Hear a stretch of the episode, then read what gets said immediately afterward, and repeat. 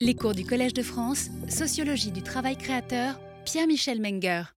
Bonjour à toutes et à tous. Euh, eh bien, c'est le, dernier cours de cette année, euh, toujours dans ces mêmes conditions. Et je renouvelle à nouveau mes remerciements à, l'équipe technique et à, l'équipe qui fait l'enregistrement vidéo pour euh, le site online. et je vous donne aussi rendez-vous pour le, le 25 mai pour le colloque de la chaire.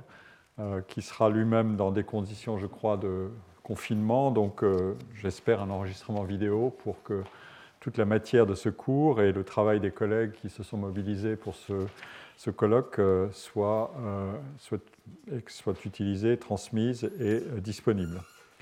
je finis ce cours de cette année en, ayant été bousculé par euh, un ordre que je n'avais pas tout à fait prévu, et donc euh, je, sacrifie euh, les deux cours sur Frank Lloyd Wright et, et, Rodin, et Auguste Rodin.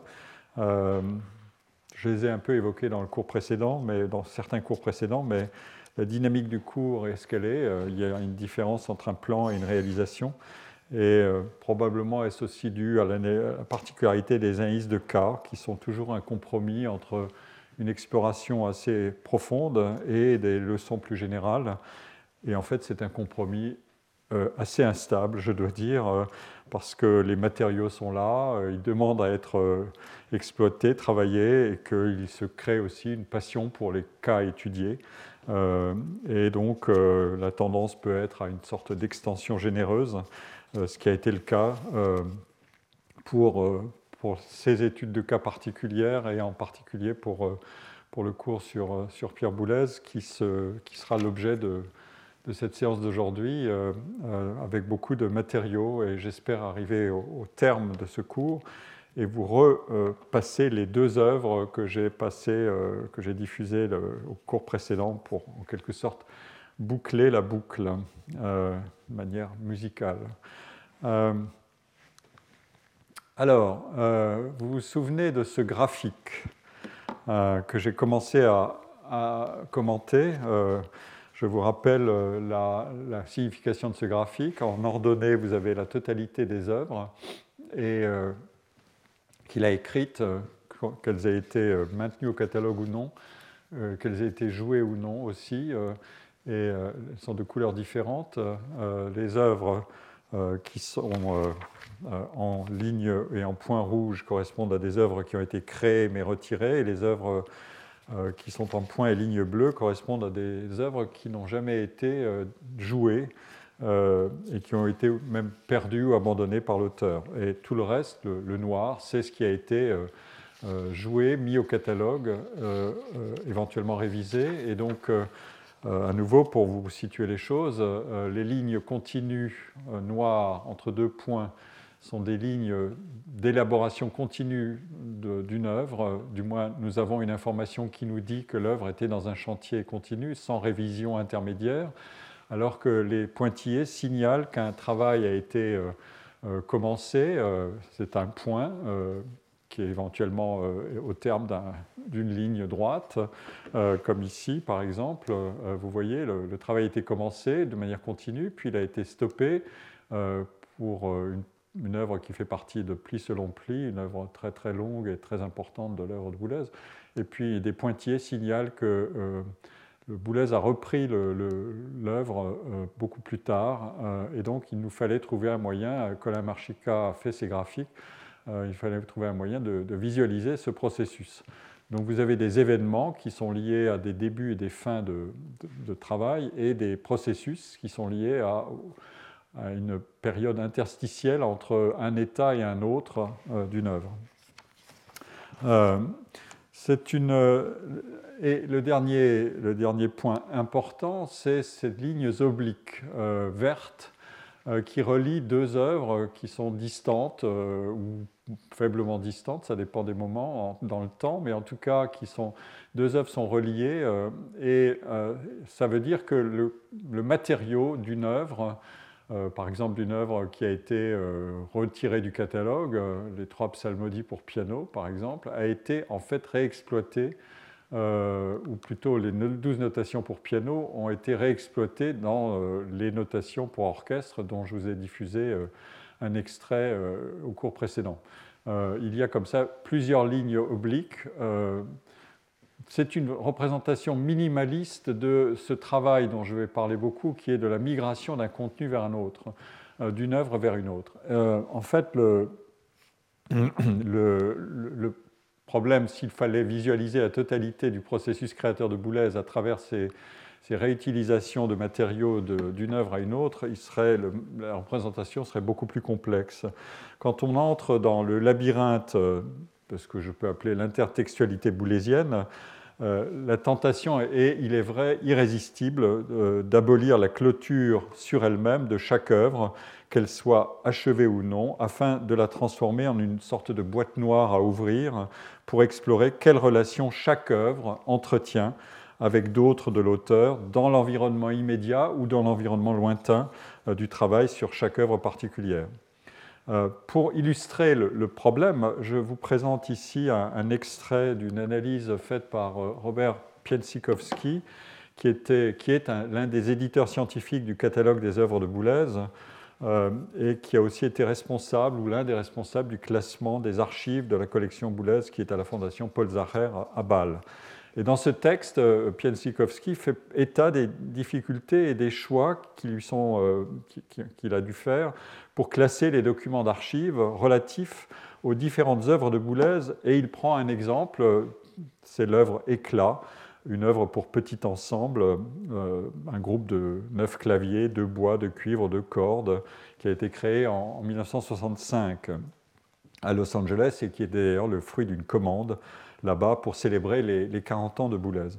Et Piensikowski nous précise, euh, je le dis tout de suite, que en raison de sa technique de direction, Éclat a parfois été décrit comme un concerto pour chef d'orchestre, activité, comme on le verra plus tard, et on l'avait déjà dit, à laquelle Boulez a commencé à se consacrer de plus en plus dans les années 60.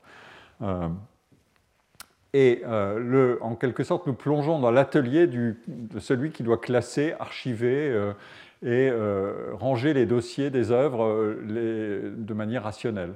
il prend donc l'exemple d'éclat. et éclat dont on, fait commencer le, processus ici, éclat se trouve, voyons, où se trouve éclat? Ici.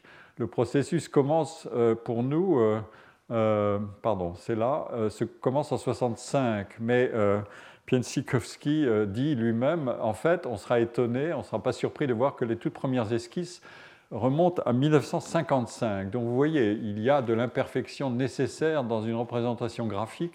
Un processus est une, chose, est une réalité dynamique et étant donné le système de travail de Boulez, on, pourrait l'améliorer et certainement le transformer en un film, euh, donc en quatre, utiliser quatre dimensions plutôt que deux. Mais on, y reviendra. Euh, et euh, il signale, Piensikowski, que ces esquisses ne se rapportent pas nommément à éclat, donc nous avions d'une certaine manière raison de, de, commencer à 65, en ce sens qu'elles ont trait à trois ouvrages retirés du catalogue dont les révisions successives auront finalement abouti, entre autres, à la, entre autres, à la partition d'éclat telle que nous la connaissons actuellement.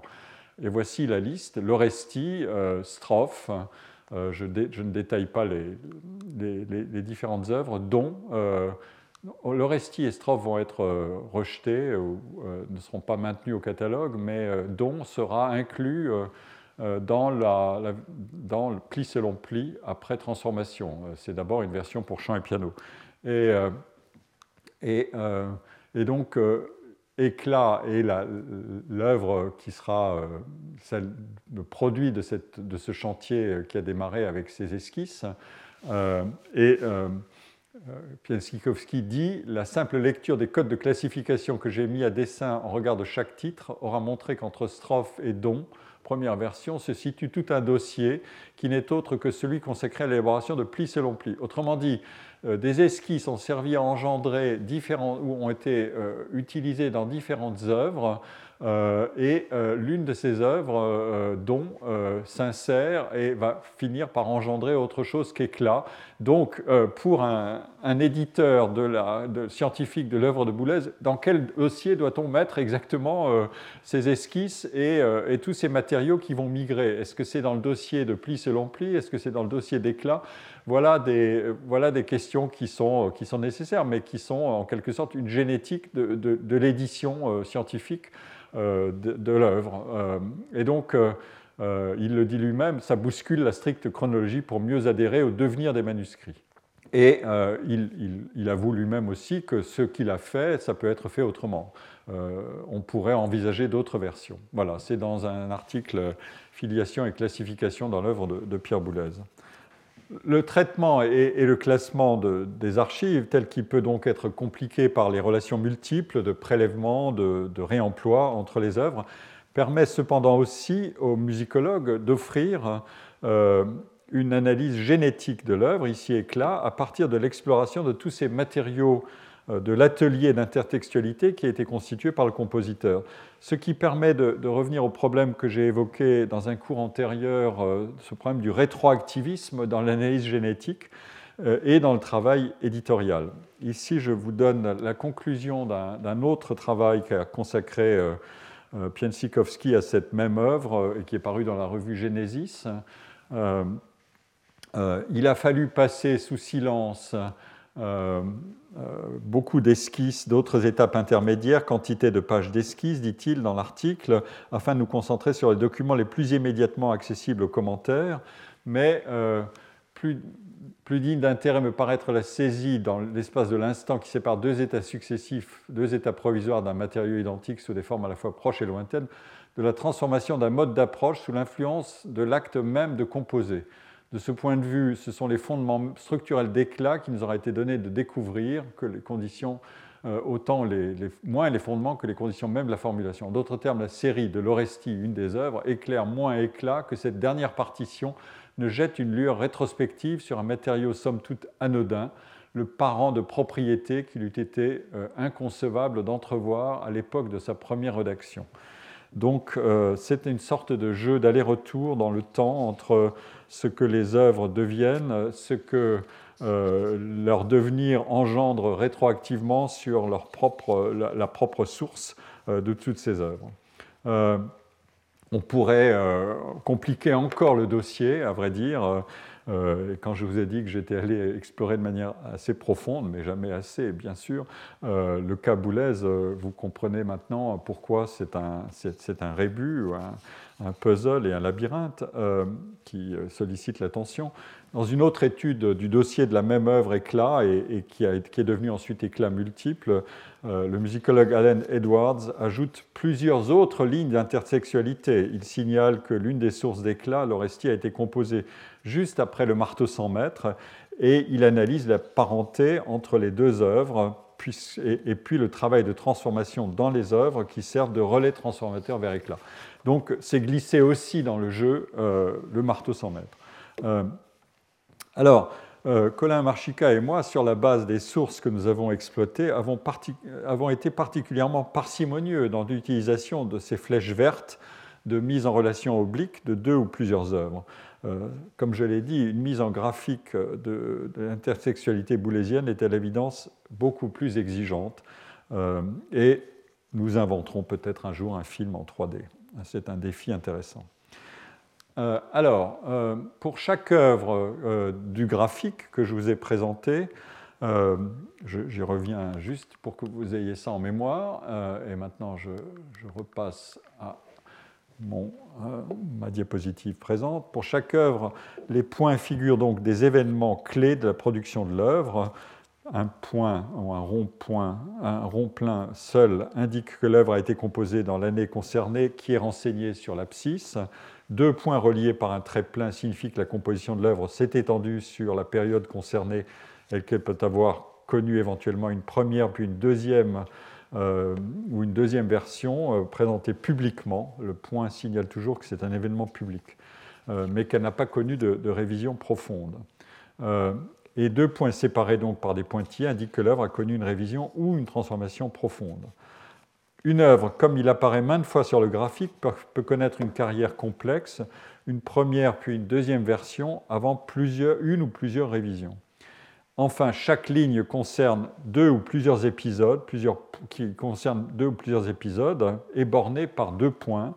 Le processus a commencé et il s'est clos, et l'intervalle entre le début et la fin pouvant être très court ou très long. Euh, vous voyez ici euh, euh, un processus extraordinairement long qui concerne le livre pour quatuor, qui était aussi devenu le livre pour cordes.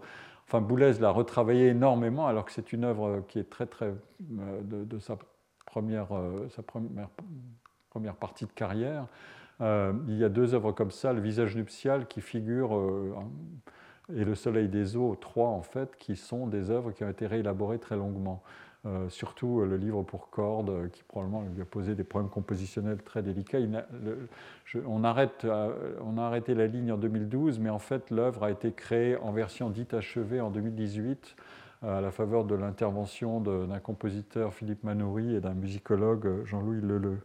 je vous laisse méditer sur le sens du mot achevé. Euh, dans ces conditions-là.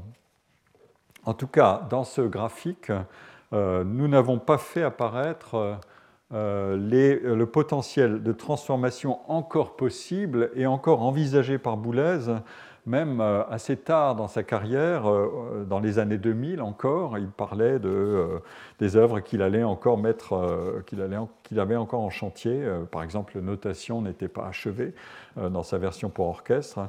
Et nous ne les avons pas fait figurer comme telles, et elles auraient pu connaître encore un autre destin. Ce que d'ailleurs, dans le texte, la citation que je vous ai donnée de Jean-Jacques Natier la dernière fois, euh, Natier appelait euh, les œuvres inachevées, puisque lui-même ne, compte euh, comme œuvre achevée qu'une dizaine d'œuvres, au sens où l'entend le, musicologue Jean-Jacques Natier. Alors, quelle typologie faut-il établir pour classer les états dans lesquels se trouvent les œuvres depuis 2016, qui est la date du, décès de, Boulez, et, et depuis qu'il n'a plus pu agir sur ces œuvres, ou qui n'a plus produit de nouvelles œuvres. Euh, ça n'est pas 2016, la fin de sa carrière créatrice se situe en, 2012, euh, euh, si on compte dernière, le dernier état de la révision du livre pour, pour Quatuor. Mais en fait, plus précisément, dans les années 2005, de 2000 à 2005, c'est là qu'il a, eu encore une, activité de, composition d'œuvres nouvelles ou de révision qui était plus intense. Puis ça s'est progressivement, euh, euh, ça progressivement, même assez radicalement ralenti. Euh, donc, Boulez n'aurait à, achever toutes sortes d'œuvres, si on veut, ne serait-ce que parce que sa biographie s'achève. Et nous avons des points qui marquent la fin d'une ligne, même si, comme je l'ai dit, on peut considérer le terme d'achèvement comme une convention dans le cas de Boulez et que euh, Boulez lui-même m'a dit euh, Les différentes œuvres que j'écris, quel qu'en soit l'effectif d'interprète, ne sont au fond que les faces d'une seule œuvre centrale, d'un concept central. En tout cas, je peux difficilement me détacher d'un univers. Une fois que je l'ai amorcé, il a tendance à devenir autonome et à s'agrandir. Euh, et j'ai donné antérieurement les deux, des métaphores qu'il utilise, la spirale et, et l'autre métaphore qui est une forme modulaire de, travail euh, sur les œuvres. Euh, alors, dans le graphique et dans les traitements que je vais vous présenter, nous n'avons pas non plus fait apparaître les caractéristiques des œuvres. Euh, vous voyez ici simplement les titres. nous n'avons pas fait apparaître le genre ou la catégorie de l'œuvre. Euh, il y a une euh, catégorisation euh, par genre sur la base de données de l'IRCAM à laquelle je peux vous renvoyer. Nous n'avons pas non plus fait apparaître les effectifs ou les durées des œuvres. Ces informations sont évidemment essentielles pour une analyse précise de révision et de réélaboration, notamment parce que la plupart des réélaborations impliquent souvent des changements d'instrumentation et des développements qui allongent et, ou amplifient l'œuvre source dans ces réélaborations. Les, deux transformations sont souvent d'ailleurs cumulées. Par exemple, je vous ai donné les deux extraits de notation. c'est à la fois un allongement de, chaque pièce et sa transformation radicale quand elle passe à l'orchestre.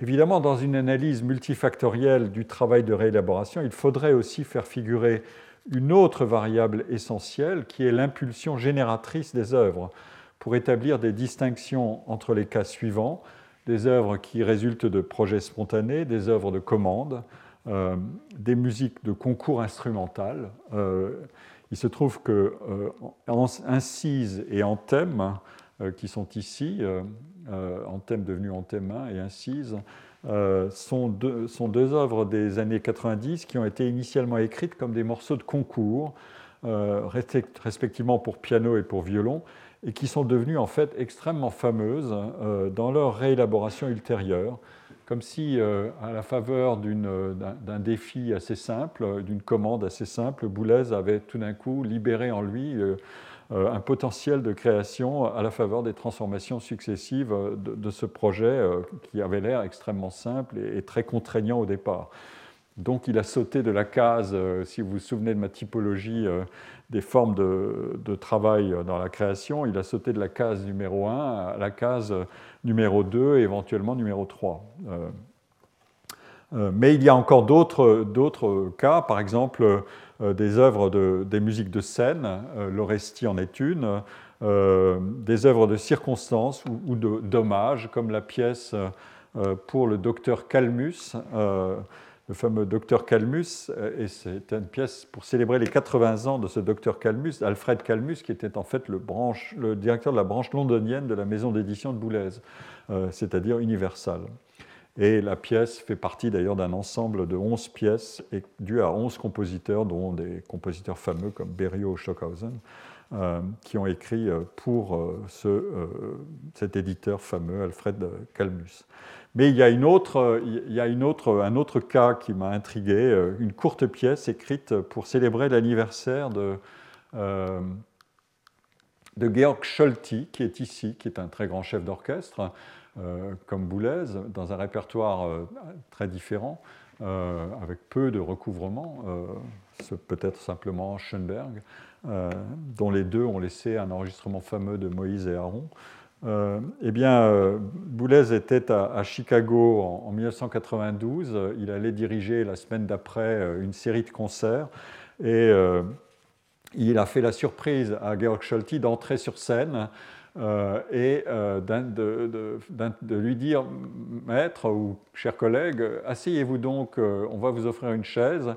Asseyez-vous donc et euh, vous allez écouter euh, euh, quelque chose qui n'est pas exactement ce que vous aviez prévu. Scholti s'apprêtait à diriger l'ouverture de la flûte enchantée de Mozart et Boulez lui le prie de s'asseoir et il lui remet en outre la partition de ce qu'il va jouer, de ce qu'il va diriger, qui est une, pour lui, en lui disant comme ça, vous pourrez vérifier que c'est bien dirigé et que c'est exact, que ma direction est, fidèle à, à, la partition. Autrement dit, un clin d'œil entre deux collègues.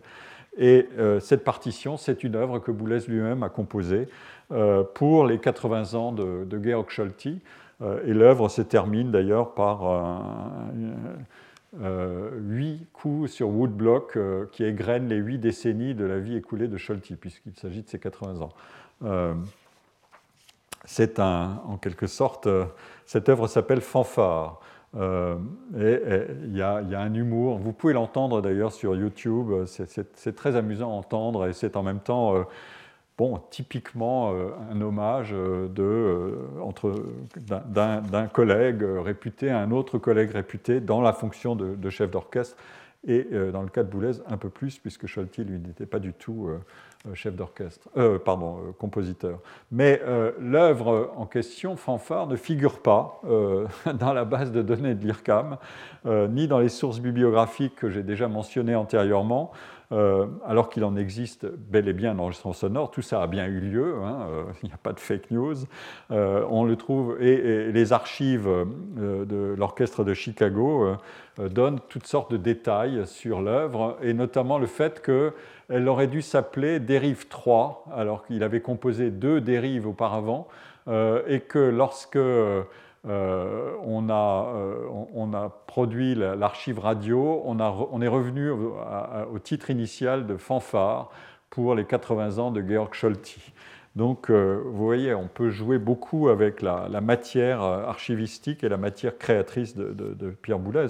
Lui-même, quand il a composé ça, en fait, c'était peut-être aussi, pour aller plus loin encore dans l'intertextualité, le plaisir de jouer avec le réseau entre les œuvres et entre les compositeurs.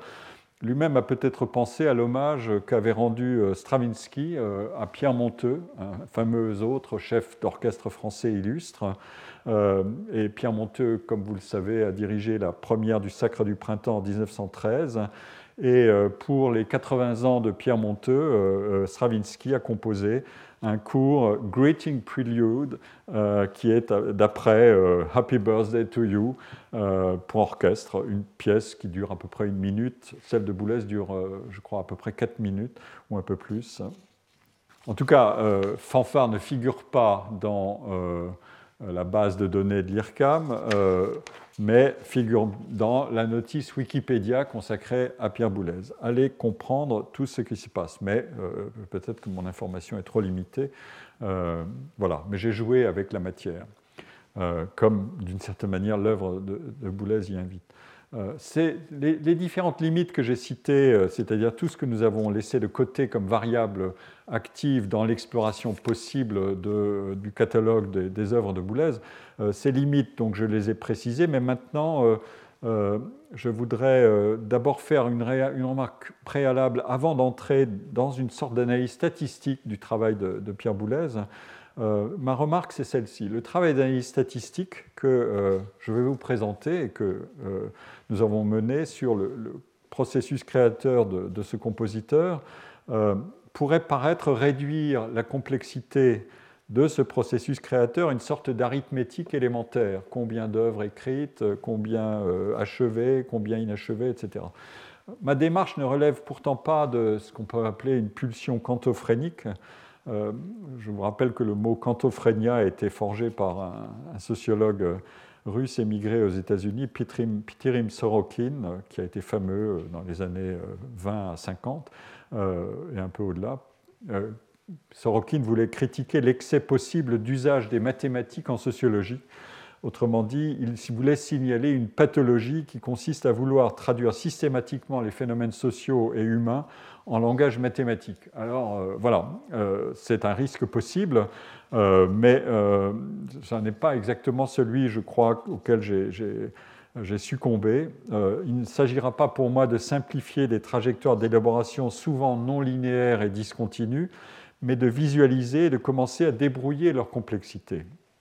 Et donc mon objectif est bien de, caractériser le comportement créateur de Boulez à l'ère de repères simples à l'aide de repères simples, puis d'étudier les coordonnées temporelles du travail de création, durée, étendue, périodisation, et ensuite de proposer une sorte de visualisation de l'atelier du euh, de travail du compositeur sur toute l'étendue de sa carrière, à partir de cette propriété caractéristique de son travail, l'intensité de réélaboration de ses œuvres.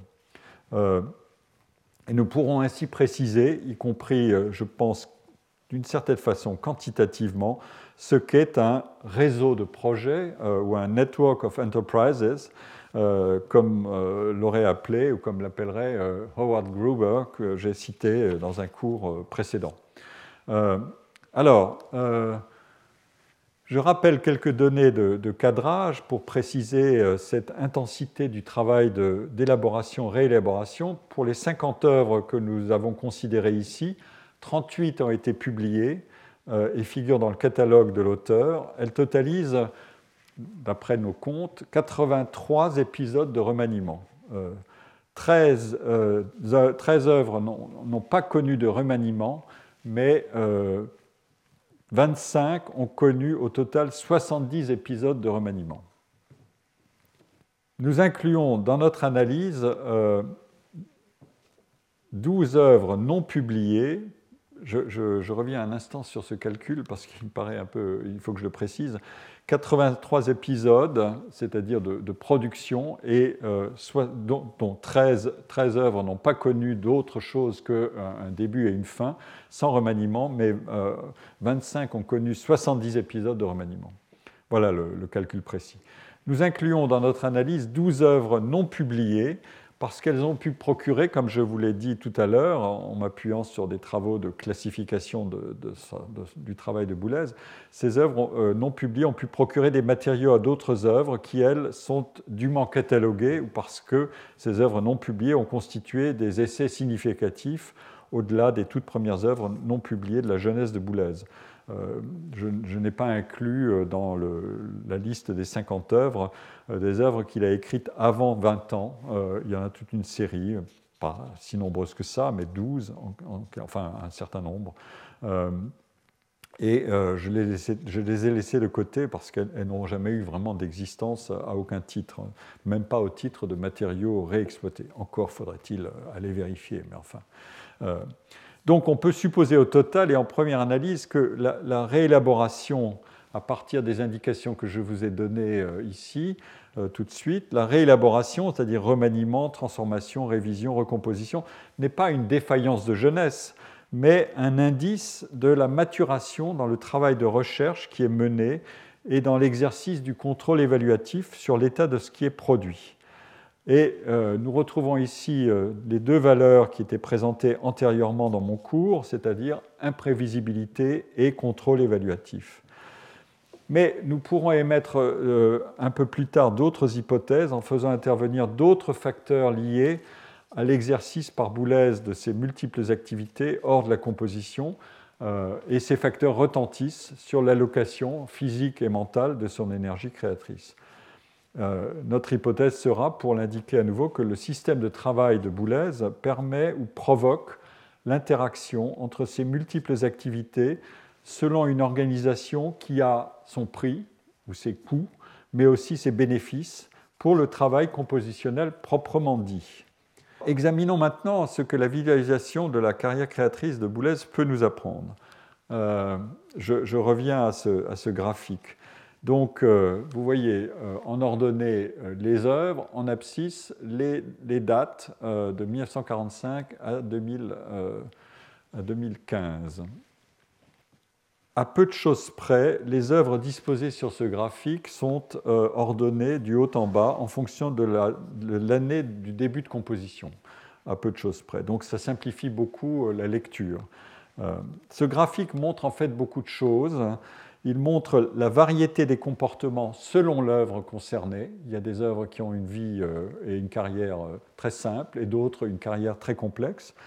Euh, l'élasticité temporelle de ces œuvres projets, certaines sont bouclées rapidement, d'autres prennent énormément de temps à être, produites ou et réélaborées la distribution évolutive selon les phases de carrière des projets achevés rapidement ou non. Vous voyez que au début de la carrière, il, produit et éventuellement rejette une partie de sa production, mais que le nombre d'œuvres qui sont réélaborées euh, longuement euh, est très minoritaire. Et puis progressivement, euh, l'intensité de réélaboration ou de migration du matériau va prendre de plus en plus d'importance. Et enfin, euh, mais je, l'ai laissé de côté ici, mais on, le voit à travers les titres aussi, et pour ceux qui connaissent l'œuvre, la relation entre le genre et la vitesse d'achèvement. Euh, deuxième type d'enseignement à la lecture du graphique, si nous lisons le graphique, cette fois-ci verticalement et non pas horizontalement, et si nous, procédons à, une série de coupes transversales, euh, selon l'année ou les successions d'années, euh, et nous allons le faire un peu plus en détail tout à l'heure, on obtient une vision de l'atelier de Boulez, euh, cet écheveau de, projets euh, ou ce portefeuille de projets dans lequel il peut puiser à chaque moment, soit par perfectionnisme, soit parce qu'il a des idées nouvelles et qu'il veut modifier une œuvre, soit parce qu'il veut continuer à créer, éventuellement ayant été sollicité par des commandes et donc plongeant dans son, euh, dans son portefeuille d'œuvres pour se dire qu'est-ce que je vais faire euh, qu'est-ce qui a un potentiel. Euh, Notation pour piano est une œuvre qu'il avait écartée et même perdue. et qu'il a retrouvée grâce à un ami, comme je l'avais dit. Et c'est quand Daniel Barenboim lui a passé commande d'une œuvre pour l'Orchestre de Paris qu'il a soudain coup dit Ah, mais j'ai une œuvre là sur laquelle je pourrais revenir. Donc mentalement, elle était présente, même si physiquement, elle semblait avoir été égarée. Euh, et c'était, pour le coup, c'était une commande. Et évidemment, ce type de comportement continuer à créer et peut-être d'autant plus lié à, des situations de réaction à des commandes et de, de, plongeon dans l'atelier qu'il passe beaucoup de temps à diriger en gros entre 63 et 80 et 1980, puis après 1990, j'y reviendrai tout à l'heure en essayant de périodiser. Il passe énormément de temps à diriger, de plus en plus euh, à partir du, milieu des années 60.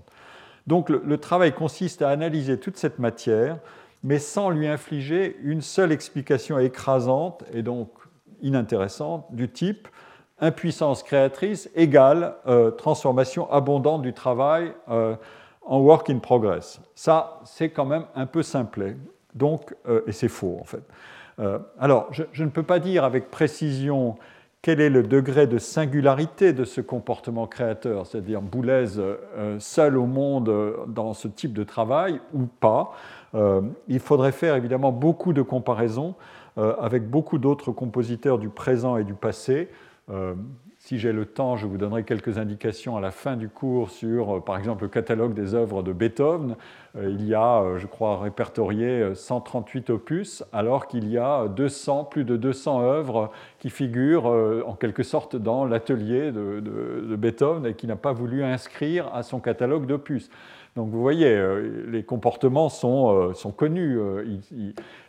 Ensuite, c'est les modalités d'exercice de ce comportement et de, jeu entre qu'est-ce qui vaut la peine d'être publié, qu'est-ce qui ne vaut pas la peine. Euh, ces modalités de, comportement et, de dynamique de comportement peuvent varier beaucoup. Mais euh, je suis sûr que euh, le cas de Boulez, sous certains rapports, sous certains rapports, n'est pas strictement singulier, bien sûr. Mais le, défi consiste à établir des comparaisons qui aient du sens et de la valeur. Euh, en tout cas, dans les arts plastiques, j'ai montré, par exemple, comment Rodin, euh, je l'ai montré brièvement, mais je l'ai montré tout de même, a travaillé un peu comme ça, euh, mais pour la sculpture, en pouvant jouer sur les formats et les matières pour pratiquer ce qu'on appelle le versioning, la, production des différentes versions. En tout, en, tout, cas aussi, pour ce qui est de la musique, l'atelier de Boulez est un cas bien documenté et même abondamment théorisé par Boulez lui-même, ce qui est une caractéristique. Euh, Beethoven n'a pas fait la théorie euh, de euh, son travail sur esquisse transformé en œuvre et avec relégation d'une partie des matériaux, etc. etc. Ni Mozart, ni d'autres compositeurs dont j'aurais voulu parler, comme Schubert. J'avais peut-être un troisième cours à faire sur le cas Schubert, mais bon, tant pis. tout ça figurera, j'espère, dans un livre euh, dans l'année ou les deux années qui viendront. Euh, alors, la disposition graphique qu'on a adoptée ici euh, permet donc de visualiser cette carrière créatrice et la carrière de production de chacune des œuvres à l'aide en fait de deux repères principaux les variations de productivité créatrice de l'auteur d'une part et la temporalité et la complexité du processus de création d'autre part.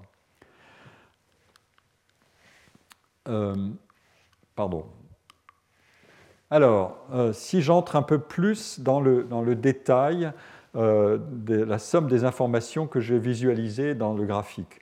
Euh, d'abord, l'étendue temporelle du processus de composition. C'est un peu ça mon analyse bon, statistique assez simple tout de même, mais un comptage.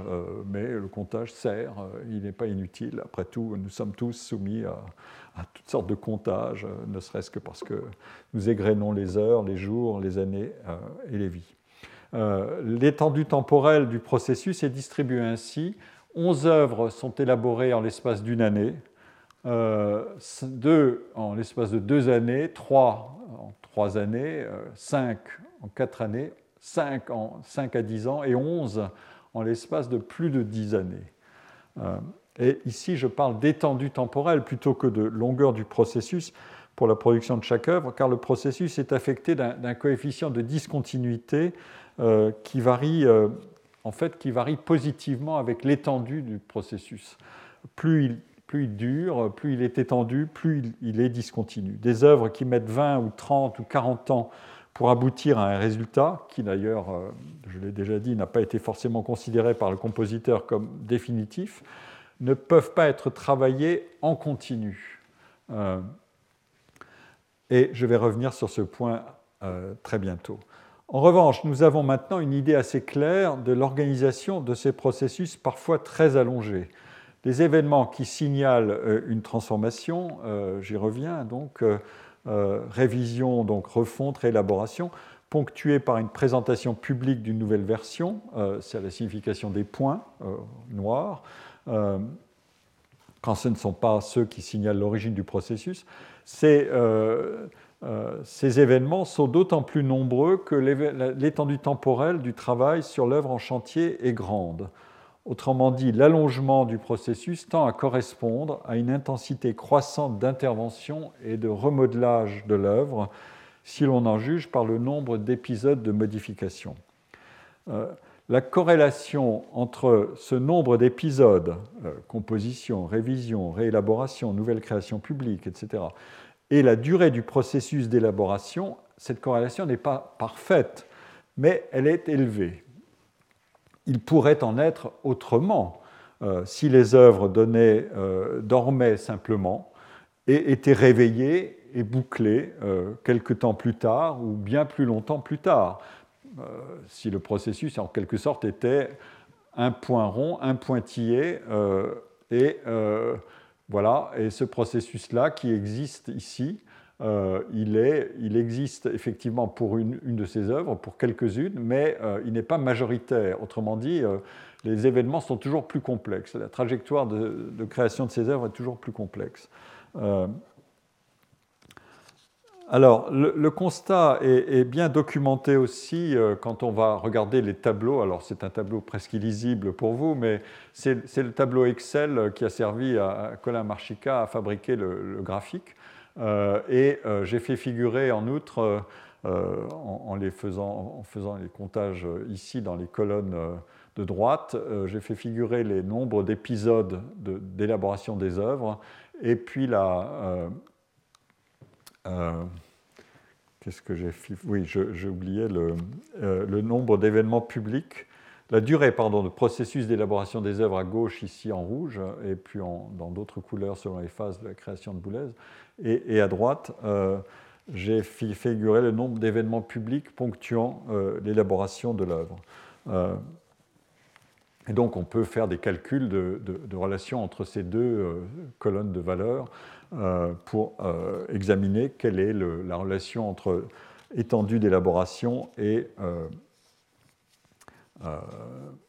la, complexité de, ce processus d'élaboration ponctué par toutes sortes d'événements. alors, j'ai parlé de, phases de, travail. Dans le, graphique, nous avons simplement des dates mais nous voyons qu'il y, a des, euh, y a des patterns qui se dégagent, il y a des modifications de comportement.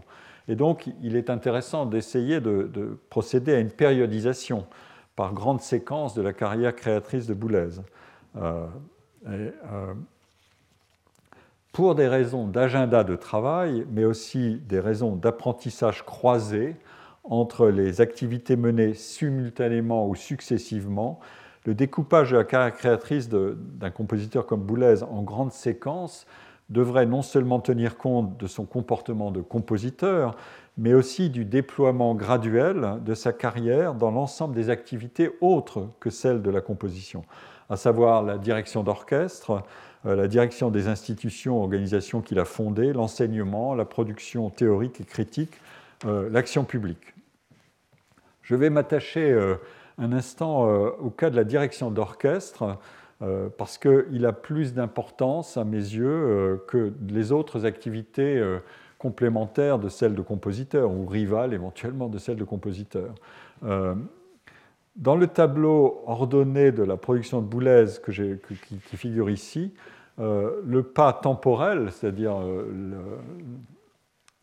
le, choix de, de, de l'abscisse, c'est une année.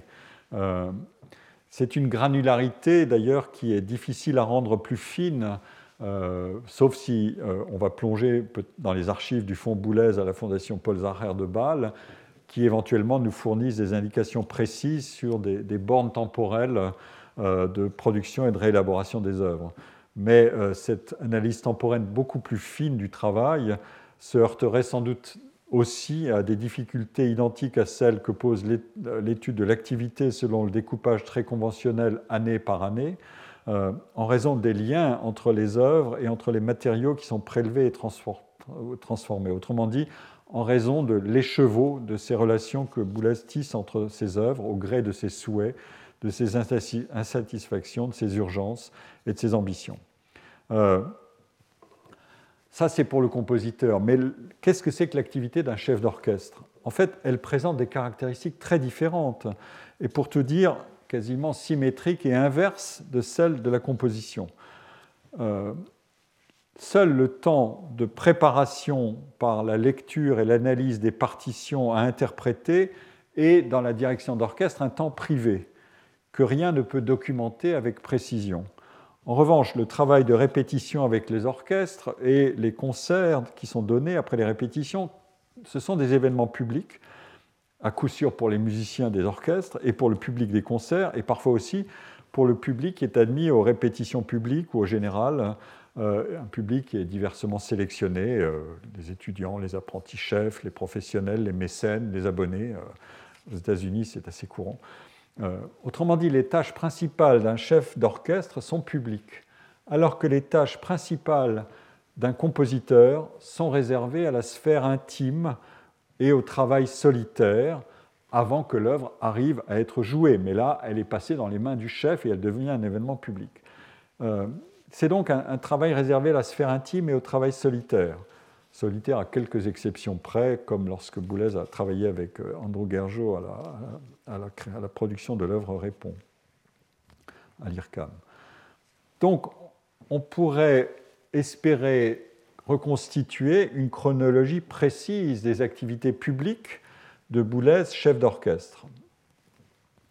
Euh, et il est certainement encore beaucoup plus simple de repérer de manière très systématique les dates auxquelles Boulez se consacre aux activités d'enseignement. Euh, pour parler d'une autre branche de sa multi-activité, euh, l'enseignement de la composition à Bâle, deux années, euh, l'enseignement au Collège de France, de 1977 à 1995, mais aussi des cours ponctuels ou des activités de communication pédagogique pour l'IRCAM ou l'ensemble intercontemporain, ou des lectures et des conférences dans des universités.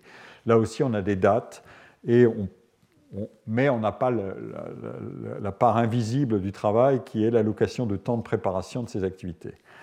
Est-ce qu'on peut euh, établir une, tabulation chronologique précise de l'activité de Boulez dans les différents rôles autres que ceux de compositeur? Euh, Je vous montre ici euh, un document euh, dont je dispose grâce à, Jonathan Goldman, qui est, que j'ai déjà cité euh, antérieurement, qui est professeur de, musicologie à Montréal, euh, et qui m'a transmis les agendas de Pierre Boulez, qui sont tenus et remplis par son assistante Astrid Schirmer, son assistante personnelle, et euh, les documents dont je dispose, ce sont des agendas qui portent sur les années 1970 à 1988. 88, euh, oui. et vous voyez comment est organisée l'information. On a pour une journée donnée l'agenda correspondant à cinq années sur la page de gauche et pour la journée suivante, l'année 75, 76, 77, 78, 79. Alors, les informations peuvent être euh, assez, euh, assez frustes ou, euh, minces, mais elles existent, elles sont souvent liées à des lieux et des dates et des noms. on a essentiellement ces, ces événements-là. Par exemple, ici, il donne en 78 un cours au collège à 16 heures. ici, il rencontre le président de l'époque de la SACEM, que j'ai moi-même connu, Jean-Loup Tournier, le frère de l'écrivain Michel Tournier. Ici, il est à New York. Euh, donc, on, peut le suivre. Euh, et ça, c'est en 77, ça, c'est en 78. Donc, vous voyez le principe d'organisation de cette, information. Euh, on, pourrait le suivre et je, pense qu'il va falloir exploiter cette information et trouver un moyen de la coder et de l'exploiter de manière systématique. alors, analyser les vues multiples d'un créateur à partir de documents aussi simples d'organisation ordonnée du temps euh, que le sont les agendas, c'est certes beaucoup plus élémentaire que la mise en récit à laquelle procède un biographe qui inventorie, sélectionne et hiérarchise les événements et les contenus de la carrière professionnelle et créatrice, mais aussi de la vie personnelle. Sauf que sur ce dernier point, dans le cas de, Boulez, cette vie personnelle est très peu connue et sans doute euh, volontairement par lui-même dépourvu d'une densité suffisante pour offrir plus que le constat que l'essentiel de la vie de Boulez est consacré à son travail et à la multiplicité de ses activités. Je vous renvoie ici aux deux euh, euh, biographies françaises dont nous disposons, celle de Dominique Jameux publiée en 1984, donc Boulez était loin d'avoir euh, achevé euh, sa carrière. Euh, et puis celle publiée par Christian Merlin en 2019, cette fois-ci trois ans après la, disparition de, Pierre Boulez. Donc, un biographe, il a des, ressources pour aller beaucoup plus loin, mais analyser un agenda, c'est en un sens donc plus élémentaire. L'agenda, c'est une épure événementielle puisqu'on peut reconstituer une trame systématique, mais ça, a un bénéfice aussi, c'est euh, le caractère systématique. Euh, et euh, on peut projeter sur cette épure événementielle beaucoup d'informations qui sont disponibles à partir de, multiples sources exploitables par ailleurs. En tout cas, si on veut se livrer à ce travail d'analyse précise de la manière dont quelqu'un se démultiplie euh, professionnellement dans le temps euh, d'une période à l'autre, ou même d'un jour à l'autre.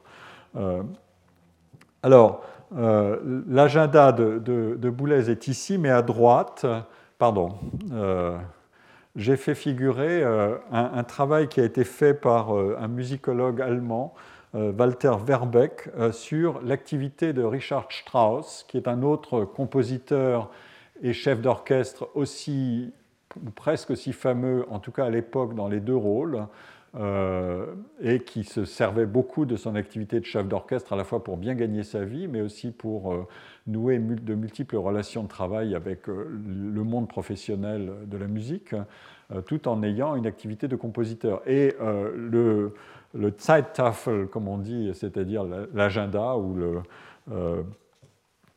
euh, le, document qui est ici, le calendrier d'activité qui est ici, essaye de, lister euh, les événements biographiques, les événements qui sont liés euh, au concert et à l'activité de chef et les œuvres.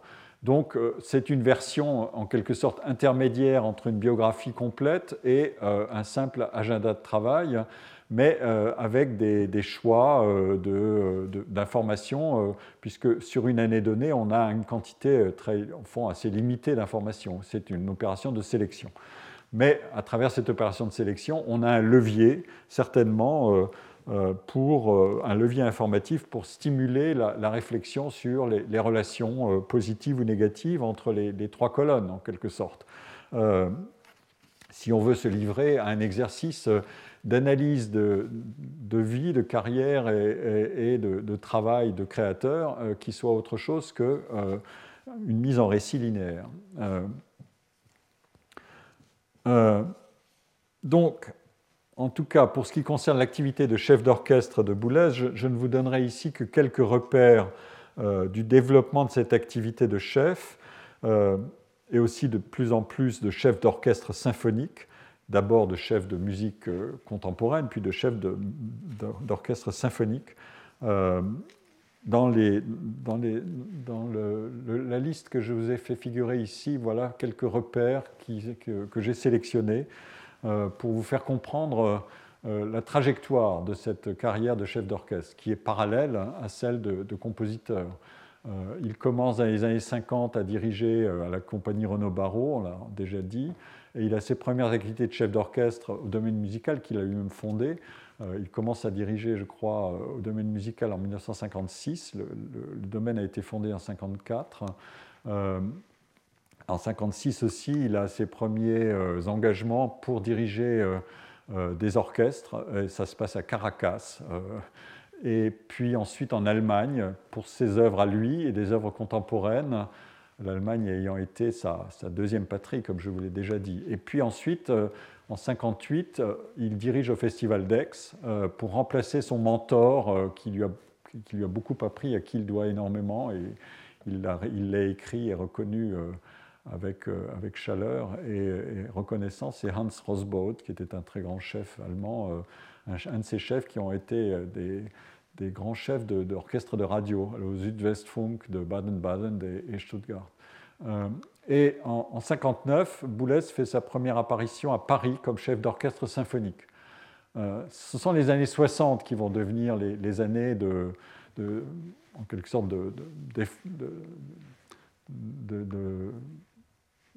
d'intensification de, cette activité et d'éclosion euh, proprement dite du chef euh, tous azimuts.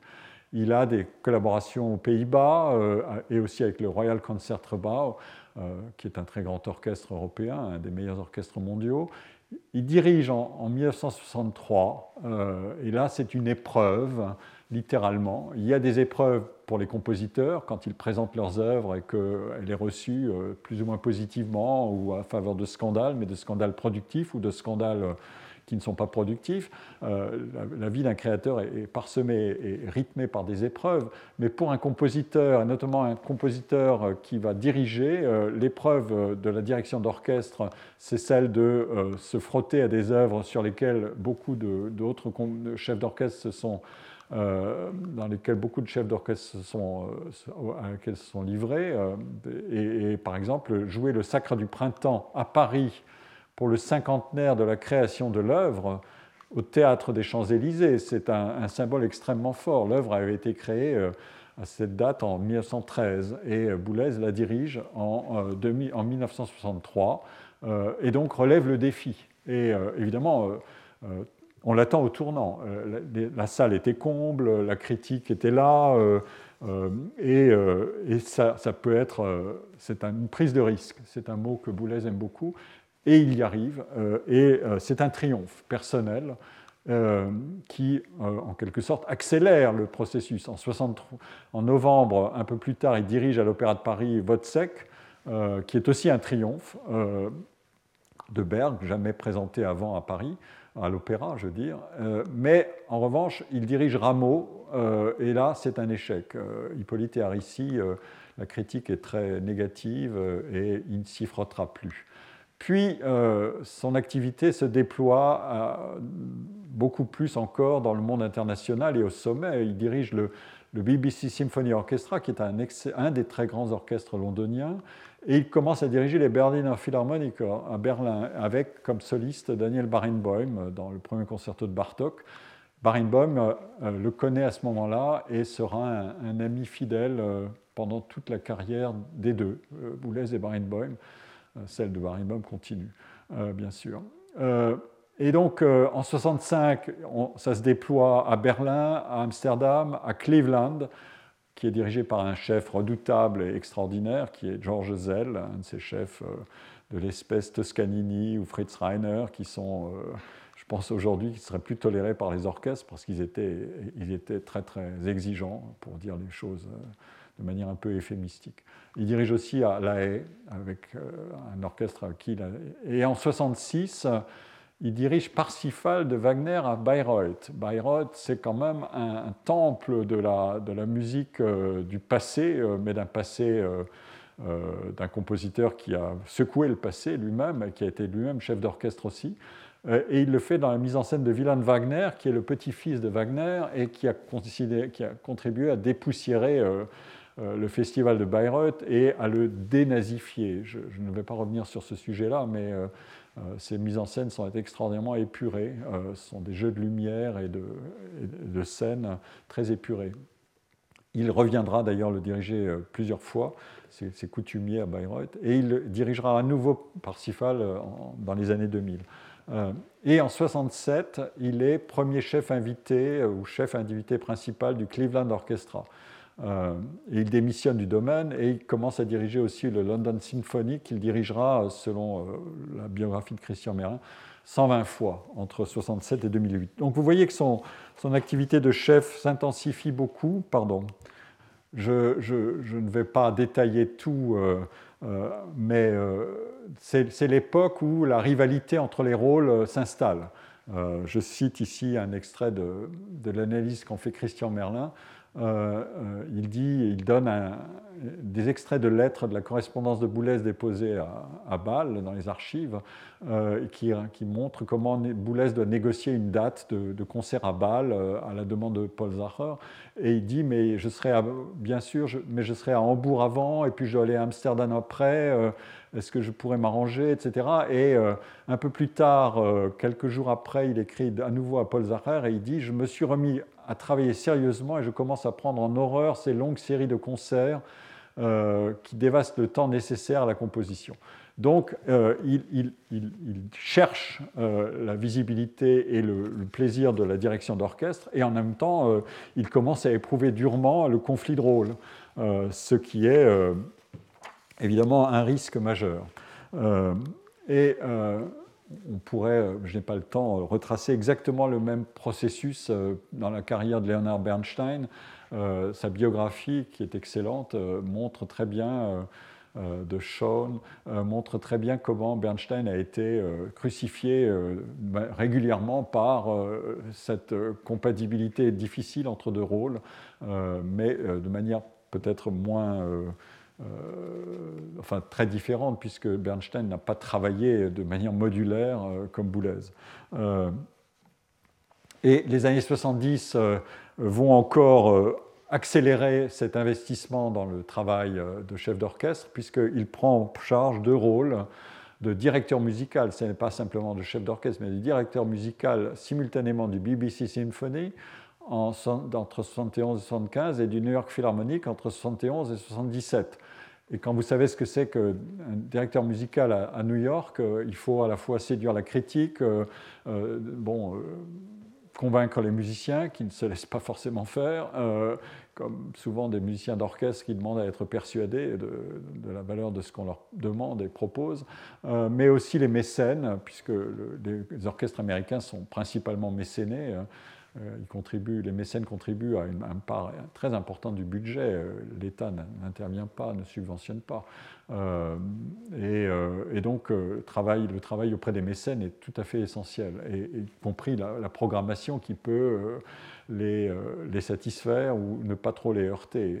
Mais Boulez lui-même cherchait en même temps à dépoussiérer la programmation et ne certainement pas faire comme le faisait euh, Leonard Bernstein, qui n'introduisait pas le même type de musique contemporaine dans ses programmes. Et puis ensuite vient euh, la direction de l'ensemble intercontemporain euh, qu'il crée et dont il sera le, président. Il s'investit beaucoup dans... J'ai ici quelques photos de, des personnages clés. Jean-Louis Barrault, Boulez avant la direction, travaillant à sa partition avant le, le concert du Sacre en 63, euh, travaillant avec, ici avec, euh, avec Wagner sur la partition de Parsifal, ayant de multiples conseils euh, et informations de la part d'une source privilégiée, s'il en est, le petit-fils du compositeur, sur l'œuvre.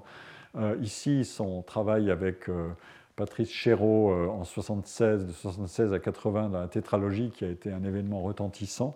Euh, et ici avec Georges Zell, ici à la tête du BBC Symphony, là, le passage de témoin entre Bernstein et Boulez, et ici, euh, il dirige l'ensemble intercontemporain. Et euh, j'ai une information détaillée que je vous donnerai plus tard sur, sur l'investissement de Boulez à la tête de l'ensemble intercontemporain, mais qui est très important, et je, vous donnerai le, le, détail un peu, un peu plus tard. Et puis, il a euh, donc les collaborations avec Bayreuth, il a la création de Loulou à Paris, euh, qui était un événement retentissant. Euh. il y avait dans la salle Raymond Barre, Edward Heath, qui était l'ancien Premier ministre britannique, il y avait Helmut Schmidt, le, chancelier allemand, etc. Toute la critique internationale, le New York Times faisant ses titres, etc. etc. C'était tout à fait retentissant. L'agenda dans les années 80 s'éclaircit, comme dit Christian Merlin mais jusqu'au milieu de la décennie. Et puis, euh, euh, il y a une recrudescence dans les années 90. Donc ça, c'est une, c'est une sorte de chronologie assez, euh, assez fruste, parce que je, n'ai pas mis de date précise, mais on pourrait certainement le faire. Je crois qu'il existe un travail qui a été fait par une musicologue canadienne sur le travail de chef d'orchestre de Boulez, mais je n'ai pas, en raison des conditions actuelles, tout est un peu compliqué et je n'ai pas pu me procurer ce travail. si je veux rapprocher l'enveloppe des, activités multiples qu'a eu Boulez, ici aussi, j'ai mentionné directeur de l'IRCAM jusqu'en 92, professeur au collège jusqu'en 95, etc., président de l'ensemble intercontemporain à partir de 78, quand il a, dirigé lui-même l'orchestre entre 76 et 78, puis il l'a présidé après, euh, tout en dirigeant beaucoup. Euh, euh, si je veux préciser l'enveloppe de ces activités multiples et, la rapprocher de l'activité noyau qu'est la composition, évidemment, je devrais aussi tenir compte de, l'évolution des, des, choix compositionnels de Boulez. Euh, depuis le sérialisme, puis le sérialisme généralisé vers les formes ouvertes, puis vers l'interface entre instruments et machines, euh, et aussi le mouvement vers les grandes formes, et le souci euh, croissant de la perceptibilité de la structure musicale des œuvres.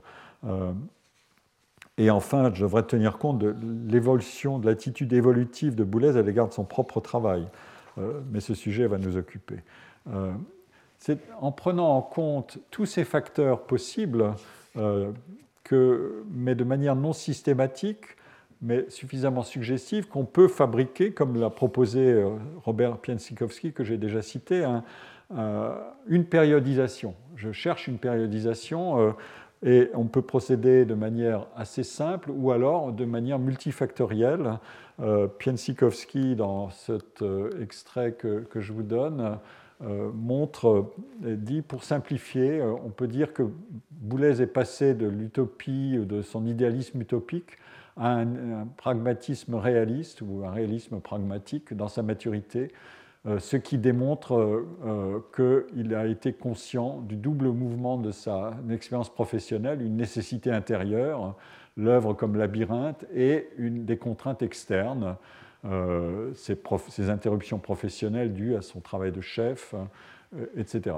Euh, donc, on, voit bien le, défi que contient cet exercice de, périodisation qui voudrait tenir compte des deux, versants de l'œuvre, ou de, pardon, de la carrière, être chef et être compositeur en même temps.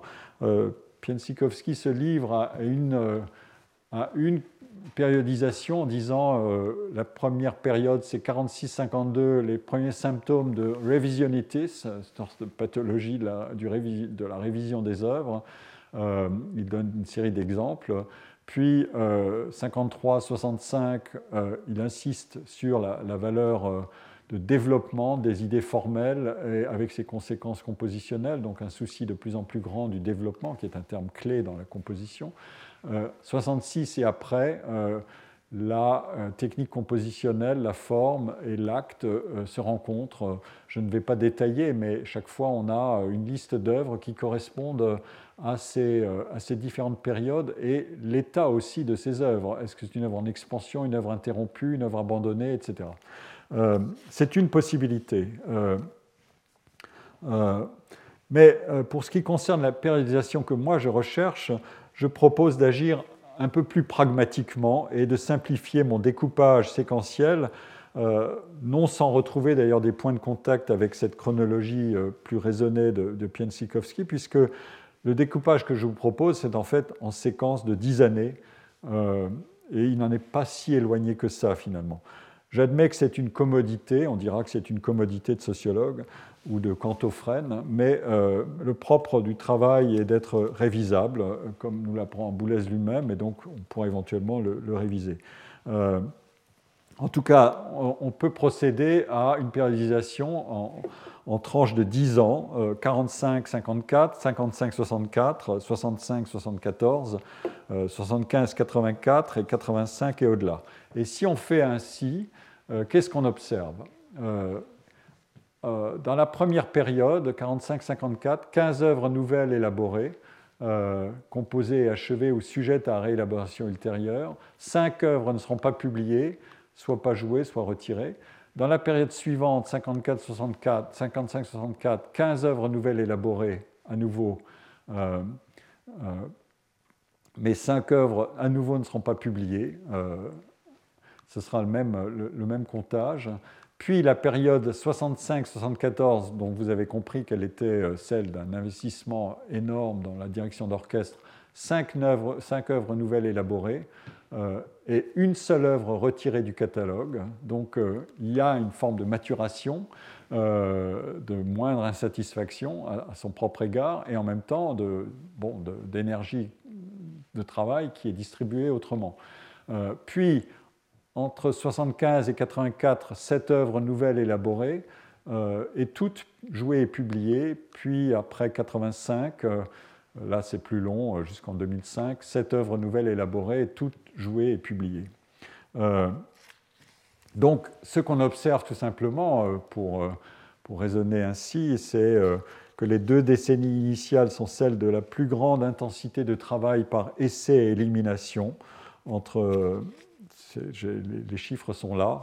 Le tiers de ce qu'il produit dans ces deux décennies, il l'élimine, il le retire de son catalogue.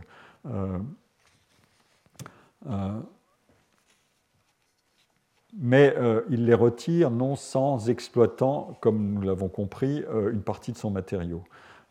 donc ça n'est pas improductif. ces œuvres éliminées ne sont pas improductives. Elles sont là comme des réserves. et on en a une série d'exemples. Je, peux les donner brièvement. Je, vais, je, vais, commenter un peu plus tard cette pratique de la réélaboration, mais les exemples d'œuvres qu'il a déclassées, c'est le Quatuor pour ondes Marteneau, euh, qui n'a pas joué, mais qui fut recomposé comme sonate pour deux pianos. Euh, puis euh, cette orchestration de la sonate pour deux pianos est reprise dans Le Soleil des eaux, d'où la flèche verte que j'ai montrée tout à l'heure dans le graphique entre l'œuvre Le Quatuor pour ondes Marteneau et Le Soleil des eaux. On peut citer aussi euh, toute une série d'autres œuvres. Marge, par exemple, un projet abandonné euh, euh, dont la structure se réfère à une autre œuvre abandonnée, oubli, signal lapidé, mais des éléments seront repris dans une œuvre qui, elle, sera, sera produite et assumée. Cummings is der Dichter, et, etc. On a comme ça toute une série de, jeux textuels, intertextuels, ou de, relations intertextuelles entre des œuvres, certaines achevées, d'autres euh, rejetées, euh, qui fait partie de cette trame dont je, parle, mais qui est très présente au début de sa carrière créatrice. au total, Boulez n'éliminera plus après 65 qu'une seule œuvre. Euh, ce qui est ainsi par les Zarathustra, euh, mais qui a elle-même aussi été réutilisée dans des révisions occasionnelles d'une œuvre qui s'appelle Explosante fixe. En somme, Boulez a construit euh, son œuvre selon un profil assez typique chez les compositeurs.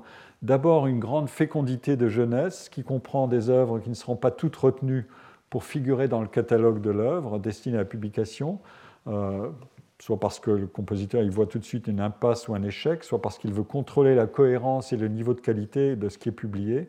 Euh, puis une organisation de son travail sur des projets plus amples et bénéficiant de la plus grande maturité du compositeur et donc moins sujet à rejet et à élimination. Ça, c'est une première distinction qui est assez élémentaire et euh, qui est suggérée principalement par l'évolution des attitudes de Boulez à l'égard de sa production rejet, maintien, euh, rejet puis requalification, etc. Mais qui n'entre pas dans le cœur de son travail compositionnel. Et maintenant, euh, intéressons-nous à cette caractéristique très apparente du, graphique initial. Pardon, euh, il faut que je le retrouve. oui, il est là. ce graphique, c'est l'intensité de réélaboration des œuvres et du maintien de ces œuvres en état de, réélaboration pendant des durées qui peuvent être extrêmement longues. Euh, alors, Boulez a commencé à... Il faut que je navigue pour jongler avec les, informations. Il a commencé à travailler plus longuement sur ses œuvres dès 1946. Euh, je vous donne quelques exemples. La première sonate pour piano prend trois ans à être produite. La deuxième euh, s'étend de 46 à 48, et, Visage nuptial, qui est une autre œuvre majeure, elle s'étendra beaucoup plus longuement, elle est commencée en 1946 et la dernière version qu'il acceptera de, produire, de, diriger comme une œuvre achevée sera produite en 1989, présentée en 1989. cette pratique-là, donc, elle est, elle est, présente au début. ce n'est pas une sorte d'impuissance créatrice qui lui tomberait dessus au début de sa carrière. Non, elle est, la, révision est présente dès le début comme une attitude mais elle va se développer beaucoup ensuite et presque se généraliser à la plupart des œuvres nouvelles qu'il entreprend à partir de la deuxième période. Alors, euh, dans la table Excel que je vous ai montré tout à l'heure, il y avait une information sur euh, les épisodes euh, et les durées du processus de chaque œuvre. Donc j'ai fait un comptage tout simple. Euh, entre 45 et 54, euh, il a produit dans les 16 œuvres que j'ai prises en compte euh, la, du médiane du processus, la durée du processus, c'est 4 années. autrement dit, il y a, autant d'œuvres qui ont pris moins de temps que d'œuvres qui ont pris plus de temps à être créées. entre 55 et 64, la médiane est à 5 ans. Euh, entre 65 et 74, elle monte à 15 ans. Euh, vous voyez que au total, le processus d'élaboration des œuvres qui ont été mises en chantier dans ces années-là, 65-74, euh, 15 ans, c'est la valeur qui sépare les œuvres qui ont pris beaucoup moins de temps et les œuvres qui ont pris plus de temps encore. Et puis elle retombe à un an et à deux ans. Autrement dit, vous voyez ici un autre phénomène qui est exactement le même que de dire euh, avec la maturation, j'investis plus de temps dans l'élaboration des œuvres, etc. Et surtout, si j'ai moins de temps à, leur consacrer en raison de mes activités de chef. En fait, ici, vous voyez une, corrélation négative entre le nombre d'œuvres qui sont mises en chantier, euh, qui, figure ici, et la, distribution des durées de leur élaboration. Euh, et la question, c'est donc, euh, maintenant, on voit une courbure. Pourquoi est-ce que la durée d'élaboration varie dans le sens de l'allongement, puis ensuite reflue euh, après 1975, au moins à travers cette statistique-là? Euh, Vous me direz que chaque œuvre est un cas, c'est l'objection que m'a faite Colin Marchica, mais écoutez, jouons un peu avec ces valeurs et regardons ce qu'on peut en dire. cette corrélation, elle peut paraître contre-intuitive pour celui qui voudrait supposer qu'il y a une relation linéaire entre la quantité d'efforts que met un créateur ou une créatrice et la quantité des outputs, des, œuvres produites.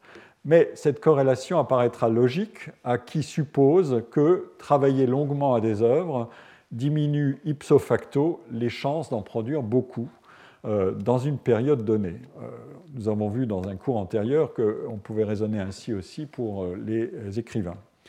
Euh, donc la question qui est posée, c'est pourquoi donc la durée médiane d'élaboration varie dans le sens de l'allongement et reflue, ensuite après 75 Qu'est-ce qu'on peut produire comme hypothèse pour expliquer cette courbure dans l'activité d'un créateur? Euh, Alors, première hypothèse, comme je l'ai indiqué euh, en justifiant mon choix de périodisation, la décennie qui va de 65 à 75, euh, celle-là, euh, c'est une décennie euh, d'investissement de, plus en plus important de Boulez dans l'activité de chef et dans l'endossement progressif de rôles managériaux qui sont associés à cette activité de chef, par exemple celle de directeur musical. et après cette période qui s'achève, on, a le Boulez fondateur, mais qui a déjà été à la manœuvre pour créer ces institutions que sont l'ensemble intercontemporain et l'IRCAM.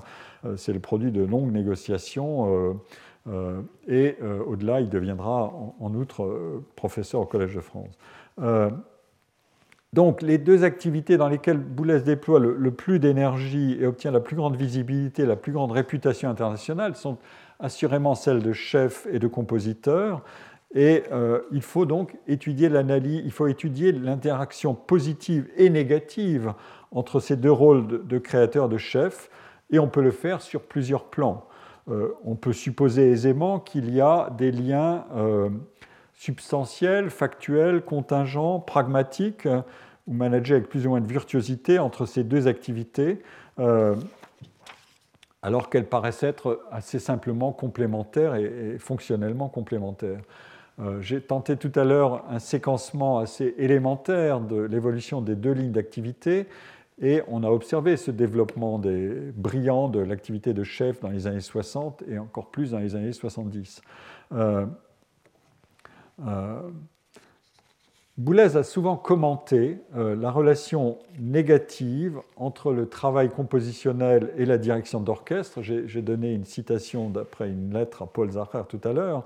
Il l'a beaucoup fait euh, mais euh, en, quelque sorte, c'est une compétition chronophage dans les agendas euh, de travail et une compétition dans l'organisation mentale et psychologique de l'exercice des deux tâches. Elles ont, elles ont, des propriétés effectivement très différentes, comme je l'ai déjà dit antérieurement, inward looking et outward looking.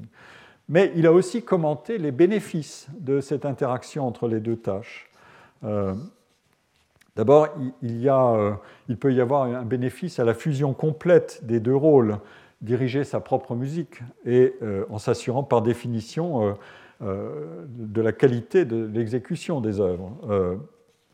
le bénéfice peut d'ailleurs aussi s'étendre aux relations, bien sûr, avec l'ensemble des chefs et des interprètes avec qui Boulez a pu travailler ou échanger dans ces relations d'appariement sélectif qui lui ont permis de se constituer un capital relationnel autant qu'un capital réputationnel.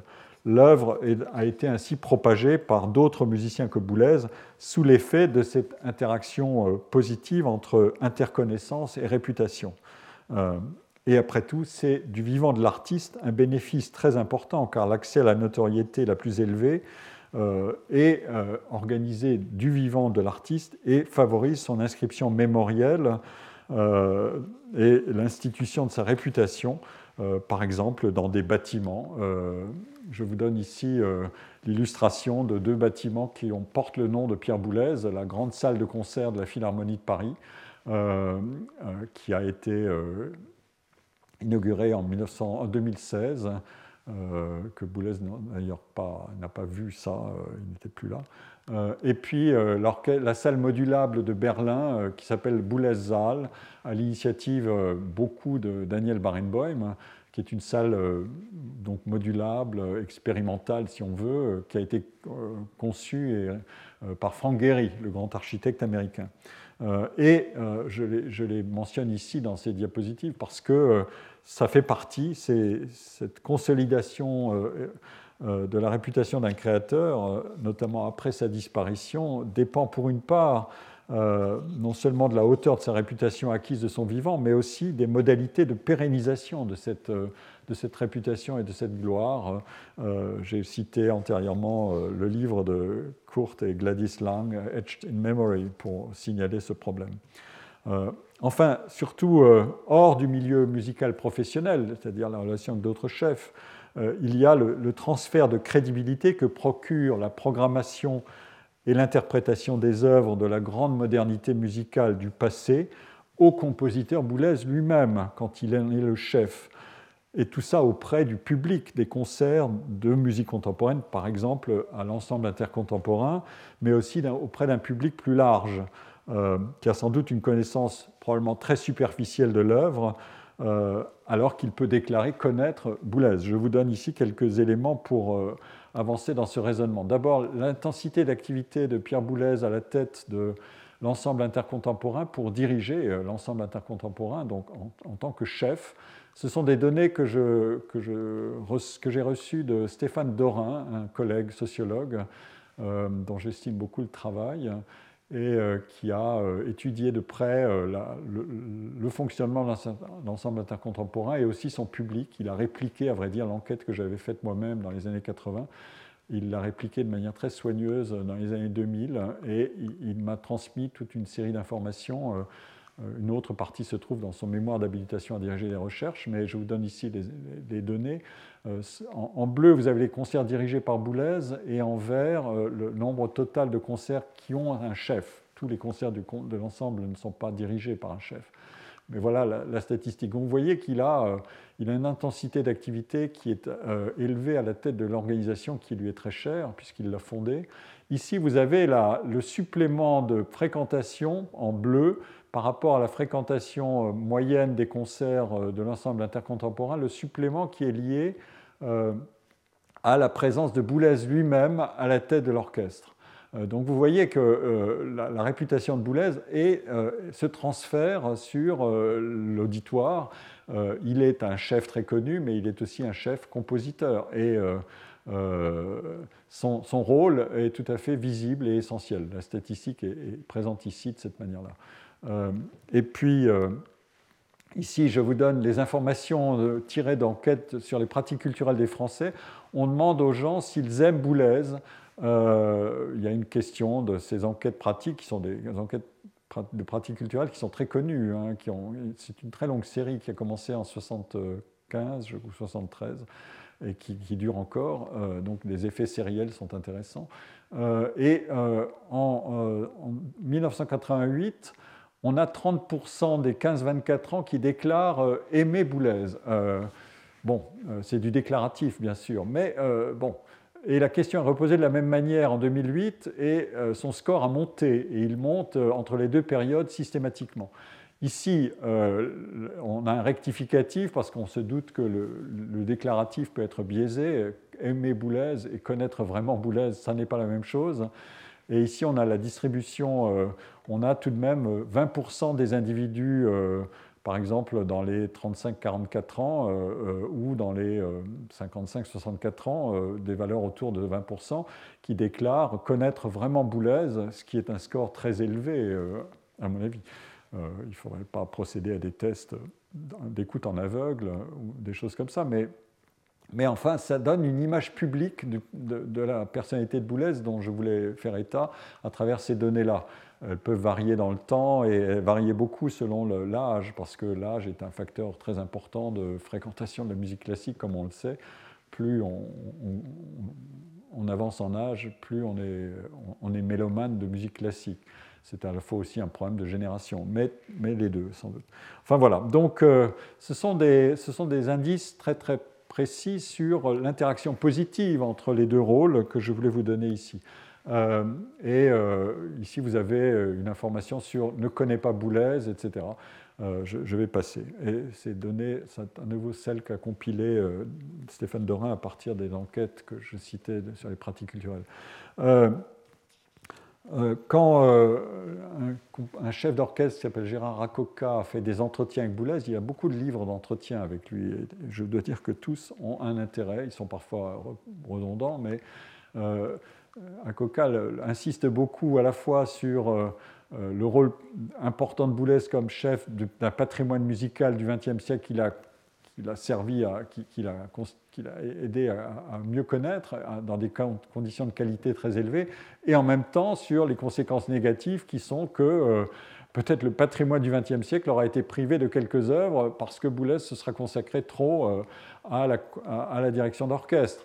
Et Boulez dit euh, dans sa réponse Il est vrai que ma production de compositeur a beaucoup souffert du développement de mes activités de chef d'orchestre, mais il dit la phrase suivante J'ai toujours pensé que rendre accessible dans les meilleures conditions d'écoute possibles les grandes pages du patrimoine musical injustement ignoré du XXe siècle pouvait mieux faire comprendre que la création contemporaine s'inscrivait dans une logique de développement esthétique et non pas en totale rupture avec son époque. Autrement dit, il agit sur les deux plans euh, pour, en quelque sorte, relier euh, ces deux rôles dans cette mission ou cette œuvre qu'il a voulu euh, développer et construire, euh, qui est une œuvre à la fois créatrice et une œuvre de, en quelque sorte de, reconstructeur historique de la culture musicale de, son temps ou, de, son pays ou de son, Europe ou Amérique qui lui sont chers. alors, cette interaction, euh, elle existe sur le plan de la, visibilité publique, mais elle agit aussi sur euh, le travail compositionnel lui-même. et ça, il le reconnaît beaucoup aussi dans les entretiens. Boulez a dit très tôt qu'un compositeur, c'est un prédateur. Je pense que tout artiste est un prédateur. Mais lui, il a reconnu sans phare et avec, avec beaucoup de, bon, de, une sorte de jubilation euh, a, bousculé euh, simplement le, discours un peu banal de la culture de l'originalité à tout prix, où il est interdit de s'intéresser à ce qui a déjà été fait. non, non, Boulez le dit très bien, euh, je suis un prédateur.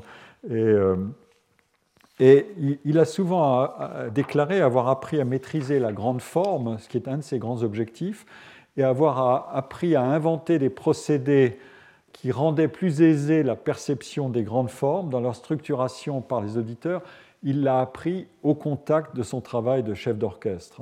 Et, euh, notamment parce qu'il l'a appris en fréquentant les compositeurs du passé pré-dodécaphoniques, pré-Schoenberg, pré-École de Vienne, euh, euh, dont il a notamment beaucoup étudié et dirigé l'œuvre, qui sont Wagner et Mahler, pour lesquels son admiration n'a cessé de grandir au fil des années, et notamment au fil de ses années de direction d'orchestre. Et donc, on peut supposer aisément que la rivalité chronophage des tâches est un effet immédiat sur l'énergie créatrice, alors que le bénéfice d'interaction substantielle et créative euh, entre les deux activités de chef et de compositeur a un effet qui est plus dilué et de plus longue portée temporelle. On en voit ainsi les manifestations dans le goût pour l'allongement et l'amplification des œuvres qu'il révise, par exemple, Visage nuptial, euh, réélaboré sur 44 ans, Explosante fixe sur 24 ans, et surtout Pli selon pli, euh, une œuvre réélaborée dans ses différentes composantes sur plus de 30 ans, qui est devenue l'œuvre la plus longue de Boulez, euh, plus de 70 minutes dans un disque de son œuvre complète chez Deutsche Grammophon. Mais on voit aussi que ce défi de la grande forme, dans les œuvres nouvelles plus longues qu'il écrit, euh, on le voit agir à partir notamment de 1975, notamment d'une œuvre qui s'appelle Ritual in Memoriam Bruno Maderna, qui était un, compositeur et aussi chef d'orchestre. Euh, cette œuvre a souvent été d'ailleurs présentée comme un tournant dans la production de Boulez. Et on le voit encore dans des œuvres comme Répond, Dérive et Surincise. Euh, on voit donc que, la pensée de la forme devient de plus en plus le cœur de son, travail, à mesure aussi qu'il a acquis une, plus grande virtuosité dans la science de l'orchestration. Euh, quand je vous ai fait écouter l'orchestration des pièces de piano euh, de notation, euh, c'est une orchestration extrêmement brillante et, virtuose. Donc il a acquis cette, science-là et cette interaction entre le souci de la forme et de la grande forme et du développement et la science de l'orchestration qu'il tire certainement beaucoup aussi de son expérience de chef euh, et euh, euh, qui, va, qui, va, en quelque sorte tirer le bilan de la comptabilité des interactions entre deux rôles qui pourraient être rivaux dans un sens beaucoup plus subtil et complexe que la chronophagie d'un côté et, et l'interaction parfaitement lisse entre composition et, direction d'orchestre de l'autre. Non, c'est un processus complexe avec euh, euh, des, apprentissages croisés. Euh, de même qu'on a célébré dans l'exercice du rôle de compositeur, de, pardon, de chef d'orchestre, le fait que Boulez soit un compositeur et dirige avec une science de la direction d'orchestre qui ne soit pas simplement celle d'un chef d'orchestre comme beaucoup d'autres, mais celle d'un compositeur chef d'orchestre. C'est par exemple ce qui lui a valu l'admiration d'Otto Klemperer, euh, qui était un des très grands chefs d'orchestre dans un tout autre répertoire, mais qui avait été lui-même un peu compositeur au tout début de sa carrière, qui est resté en fait essentiellement un compositeur du style classique, Beethoven, euh, Mozart, Wagner, euh, Schumann, Brahms, etc. d'un répertoire que, en dehors de Wagner que, que Boulez a peu, peu exploré et jamais, euh, ou presque jamais enregistré. Euh, alors, une deuxième hypothèse, j'ai parlé d'une première hypothèse, la deuxième hypothèse, c'est que les années 65-74 seraient celles de la recherche la plus intensive de solutions aux problèmes compositionnels que Boulez se pose, j'en ai cité quelques-uns, mais une fois ces problèmes affrontés et des solutions trouvées, le processus créateur deviendrait en quelque sorte plus fertile euh, et moins laborieux. Euh, cette deuxième hypothèse se greffe sur la première à travers le bénéfice prédateur de sa maîtrise de, euh, de la science de l'orchestre et de la science du développement formel et de son attention croissante aux problèmes de perception posés aux éditeurs par les œuvres de l'ère post-tonale. Une troisième hypothèse serait que le travail de révision est concentré sur des œuvres de la première partie de la carrière créatrice de Boulez et que l'attitude du compositeur change à l'égard de ce qu'il produit de nouveau à partir de ses 50 ans. il reporte l'essentiel de son perfectionnisme sur les œuvres antérieures dont il demeure insatisfait ou sur lesquelles il souhaite opérer des changements qui tirent parti de sa propre évolution créatrice. Et cette hypothèse oblige à regarder non pas œuvre par œuvre, mais à observer euh, le stock des œuvres à chaque moment et le flux. Notons que ces trois hypothèses ne s'excluent pas mutuellement, elles sont tout à fait compatibles, mais la question est de savoir comment les articuler et comment les hiérarchiser, autrement dit, comment déterminer le pouvoir explicatif respectif de chacune. Euh, je, ne vais pas me lancer dans cet exercice de mesurer le pouvoir explicatif respectif de chacune de mes hypothèses, euh, mais euh, je vais vous proposer de progresser dans le test, peut-être limité, mais je pense pas inefficace, euh, de ces hypothèses en procédant à une seconde lecture de notre graphique initial, une lecture non pas horizontale, mais en coupe verticale. voilà ce graphique dans une année donnée, euh, par exemple, euh, voilà, en 1950, euh, Boulez peut élaborer une ou plusieurs œuvres nouvelles, mais aussi faire avancer l'élaboration d'œuvres commencées antérieurement. ce sont les points et les lignes continues que j'avais mentionnés, qui sont cette fois-ci vus en coupe verticale. Donc on prend une année et on regarde ce qui se passe dans une année donnée. On veut voir combien, pour une année donnée, il y a d'œuvres nouvelles qui commencent à être élaborées et combien d'œuvres entièrement, antérieurement mises en chantier parviennent à un état fixé de réélaboration. Nous pouvons ainsi étudier année après année ce que Boulez met en production et ce qu'il fait interpréter publiquement en création, encore une fois, œuvre achevée ou version d'une œuvre antérieure qu'il juge, euh, dont il pense qu'elle mérite d'être présentée publiquement. Euh, donc, euh, on a ce graphique euh, qui fait une, lecture verticale. Et par exemple, en 1955, deux œuvres sont sur le métier de Boulez, la troisième sonate qu'il commence à composer et qui sera achevée en 1957, mais elle sera retravaillée plus tard, et puis une autre, l'Oresti, qui sera, elle, retirée du catalogue. Euh, ce système de lecture verticale peut être en fait adapté de manière un peu plus complexe encore euh, aux situations où dans une même année, nous voyons d'une part la production telle que on vient de l'examiner, c'est-à-dire les œuvres mises en chantier et d'autres qui sont présentées publiquement, euh, issues de versions antérieures, mais où nous voyons aussi la présence de projets qui sont discontinuement poursuivis. Euh, les fameuses lignes en pointillés dans le graphique.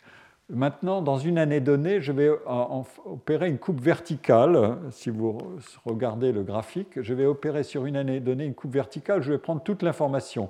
Qu'est-ce qui a été mis en chantier ou fini proprement dit et présenté publiquement? Et qu'est-ce qui est, dans une année donnée, qu'est-ce qui est dormant en quelque sorte, qui figure là en arrière-plan et qui va être euh, sujet à révision plus tard? Donc je, je ne veux plus prendre l'information simplement sur les, les traits pleins et les, points, euh, les, ronds-points, mais euh, ou les, points qui sont ronds et pleins, euh, pour éviter de mauvaises allusions à l'actualité antérieure. mais je vais prendre aussi les, pointillés. Qu'est-ce que veut dire ce processus de, lecture verticale qui ajoute de l'information ici? Ça veut dire que ces pointillés, ces œuvres qui sont en pointillés, qui figurent en gris ici, euh, ce sont des œuvres dormantes qui ont un passé, celui d'avoir connu un ou plusieurs états d'achèvement, et dont nous ne savons pas a posteriori depuis notre pardon, dont nous savons a posteriori depuis notre connaissance de la biographie complète des œuvres de Boulez, qu'elles ont eu aussi un avenir euh, de réélaboration. Bien sûr, les qualifier de dormantes ou de potentiellement transformables est plus simple à décider à partir de leur état final et de l'information complète sur la carrière euh, de leur composition. À l'instant où Boulez achève une œuvre ou une version d'une œuvre qu'il a déjà retravaillée, il ne sait pas encore ou n'est pas certain de savoir si, si cet état de l'œuvre est un optimum ou s'il y a mieux à faire. Il peut évaluer très vite, après l'exécution publique de l'œuvre, si le résultat lui paraît satisfaisant ou insatisfaisant, à lui ou à ceux dont il respecte le jugement, mais il peut aussi juger plus tard que cette œuvre, qui doit être jouée bientôt ou qu'il a simplement examinée à nouveau, ne correspond pas à l'optimum qu'il souhaite. Et il laisse agir ainsi le versant perfectionniste euh, d'une nature de créateur, surtout à mesure que sa réputation grandit euh, et qu'il porte sur ses œuvres antérieures un jugement plus aigu et peut-être plus sélectif. Euh, c'est euh, cette fameuse différence dont j'ai déjà fait état antérieurement entre une lecture forward et une lecture backward euh, du versioning ou du potentiel de perfectionnement d'une œuvre par son auteur. Et si j'adopte maintenant cette représentation de la production du compositeur, je dirais que certaines de ces œuvres dorment peu et d'autres dorment très longtemps. Euh, une même œuvre peut connaître des durées d'ailleurs très élastiques de réélaboration silencieuse. La période qui s'écoule entre deux versions euh, peut varier. Par exemple, Explosante fixe, euh, c'est une œuvre qui est réélaborée, qui est commencée en 71, qui est réélaborée en 72, puis en 77, et encore en 84 et entre 85 pardon, et 94. Et même à ce moment-là, elle est considérée comme inachevée, puisqu'il voulait en faire encore une autre version.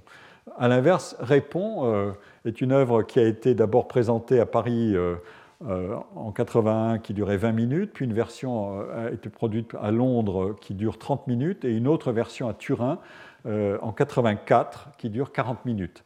le, le, processus a pris trois ans, et en trois ans, l'œuvre a doublé de volume, en quelque sorte, ou de longueur. Donc euh, le, cas est très différent du précédent. Euh, bien sûr, on peut supposer que celles, des œuvres qui font l'objet de réélaborations assez rapidement successives sont plus présentes à l'esprit de Boulez pour des raisons intrinsèques, problèmes intéressants à résoudre dans les années concernées, ou extrinsèques, des occasions de les jouer et de les adapter éventuellement à de nouvelles configurations d'interprétation qui sollicitent d'autres solistes ou d'autres technologies. Euh, plus présente euh, à son esprit que les œuvres dont la révision est plus discontinue et plus étirée dans le temps. Évidemment, nous ne sommes pas armés pour documenter l'état mental euh, d'un créateur à chaque instant. Autrement dit, nous ne disposons pas de l'agenda mental de Pierre Boulez. C'est bien dommage, mais les artistes en ont souvent rêvé. Je vous ai déjà donné antérieurement une citation de Picasso qui rêvait que euh, on, filme son travail et qu'on comprenne ce qui se passait dans son cerveau aussi. Euh, c'est évidemment dommage de ne pas accéder à cet état mental, mais c'est aussi nécessaire car en disposer supposerait que Boulez lui-même en est disposé et il aurait été peut-être plus dévastateur pour lui d'avoir une organisation mentale complète et transparente à elle-même de son travail créateur qu'une faculté de euh, d'organisation de, son travail de manière intermittente. Euh, la création sollicite en effet la, rumination, l'alternance de phases de clairvoyance et d'excitation contrôlée, autant que des phases de mise en sommeil ou en réserve des idées, pour laisser agir plus silencieusement le processus d'invention des nouvelles idées, selon un, fameux modèle de créativité en, en phase qu'on connaît bien, qui a été souvent euh, réexaminé, parfois augmenté, mais qui reste assez stable dans son principe de base. Euh, seul un, examen des dossiers d'archives de chaque œuvre permettrait peut-être de trouver une quantité d'indices sur ses motivations forward backward de Boulez et sur le contexte d'auto-évaluation qui le pousse à réviser. Euh, Faute de film complet de l'agenda mental de Boulez, nous pouvons donc organiser l'information dont nous disposons pour figurer, et c'est ici, euh, dans ce graphique, l'atelier mental de Boulez, selon ce principe de, euh, lecture backward et forward.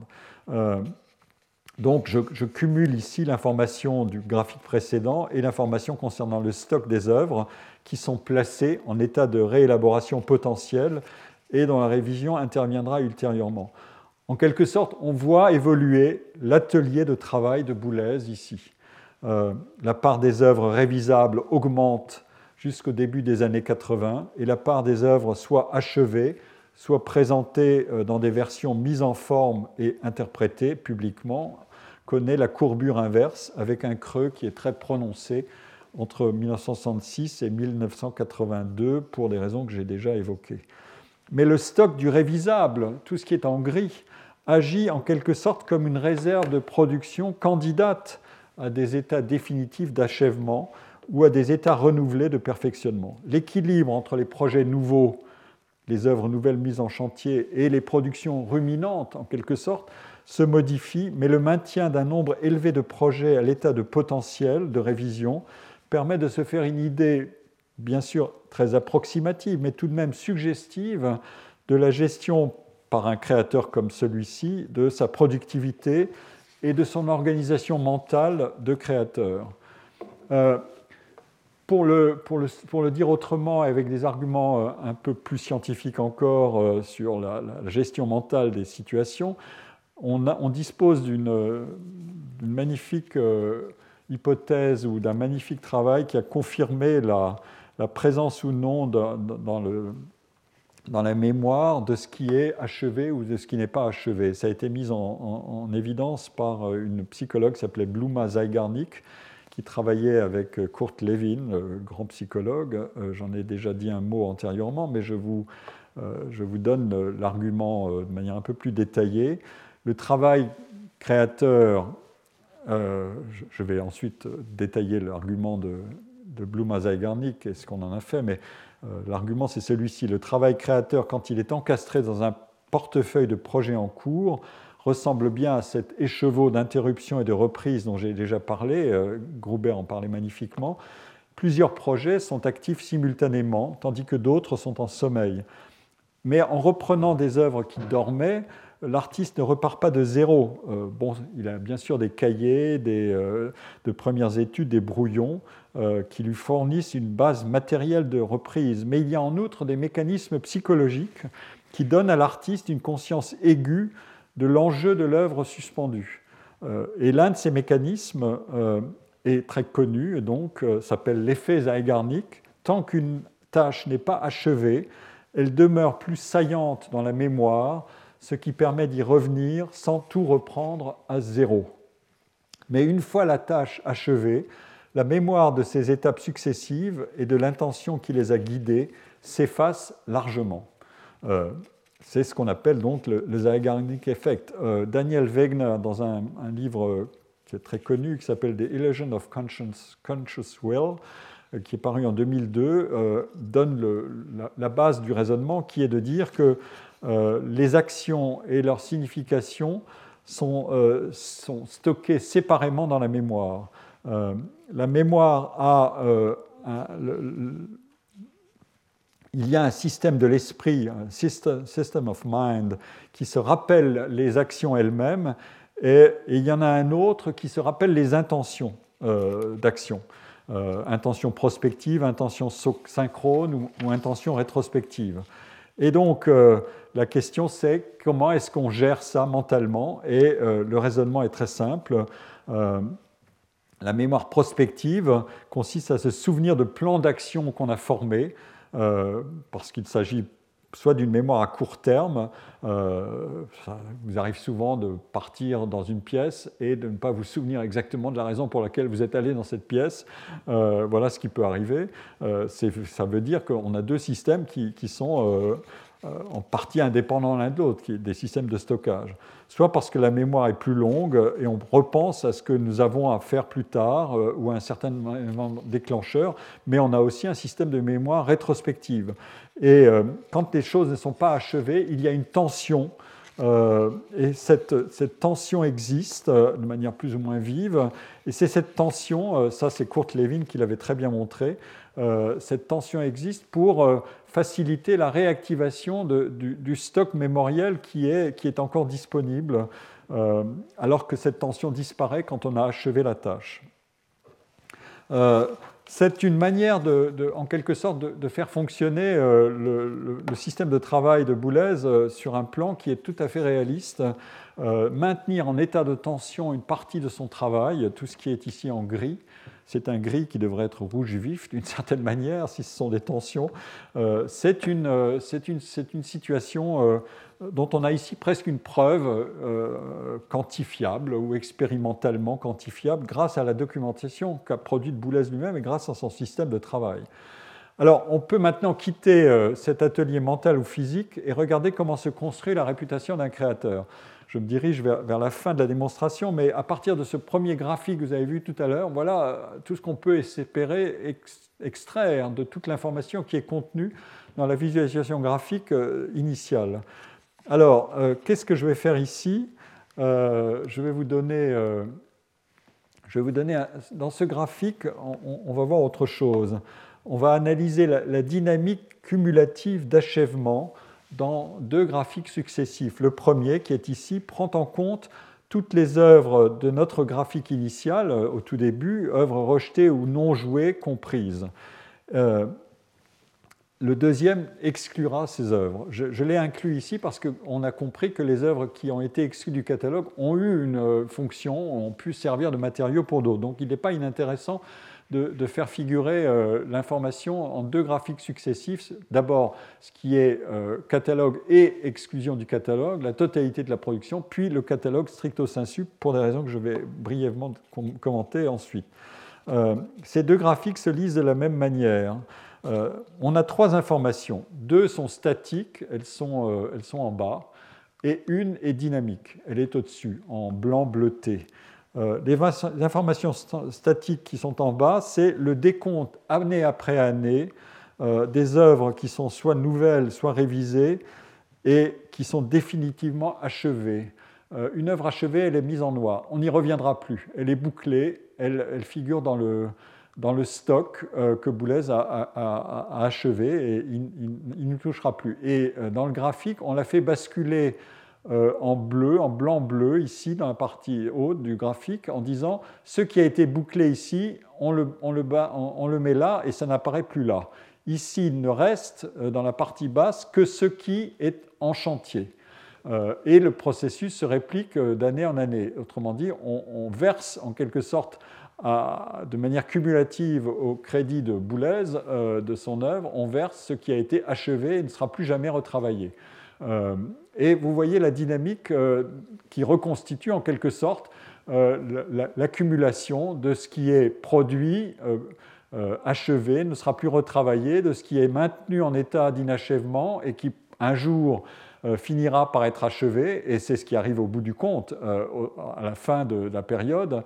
En 2012, il y a une œuvre qui est encore achevée, il n'y a plus rien ensuite. Tout, tout, le stock de ce qui a été produit antérieurement sous toutes sortes de formes, avec toutes sortes de stratégies compositionnelles, est présent maintenant dans cette représentation en, en blanc bleuté.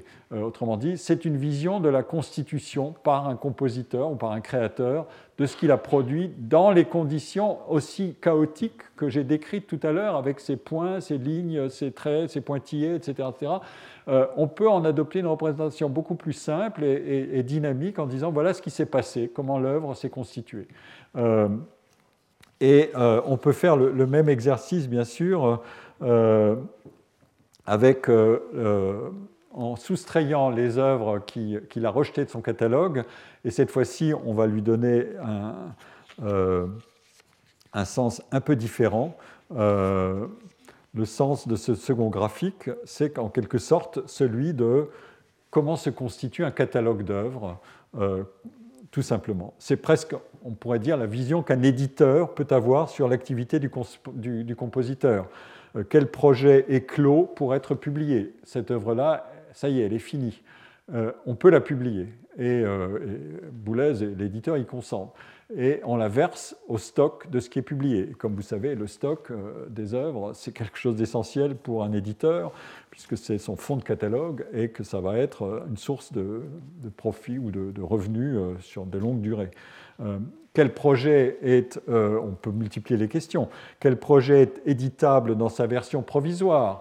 Est-ce que l'éditeur, un jour ou l'autre, va aller voir euh, cette partie grisée de la production de Boulez en se disant ah, mais il y a peut-être des trésors là-dedans euh, que la, transformation de, ces états provisoires en états définitifs ou du moins publiés n'absorbe pas intégralement. Donc on va peut-être fouiller, comme on l'a fait pour Flaubert, regarder non seulement les œuvres du catalogue qui ont été exclus mais, euh, et qu'on requalifie comme des œuvres de jeunesse, mais aussi euh, des états successifs d'un manuscrit, en se disant, euh, bon, la version 1 de telle œuvre qui a connu un achèvement, elle est peut-être très intéressante aussi.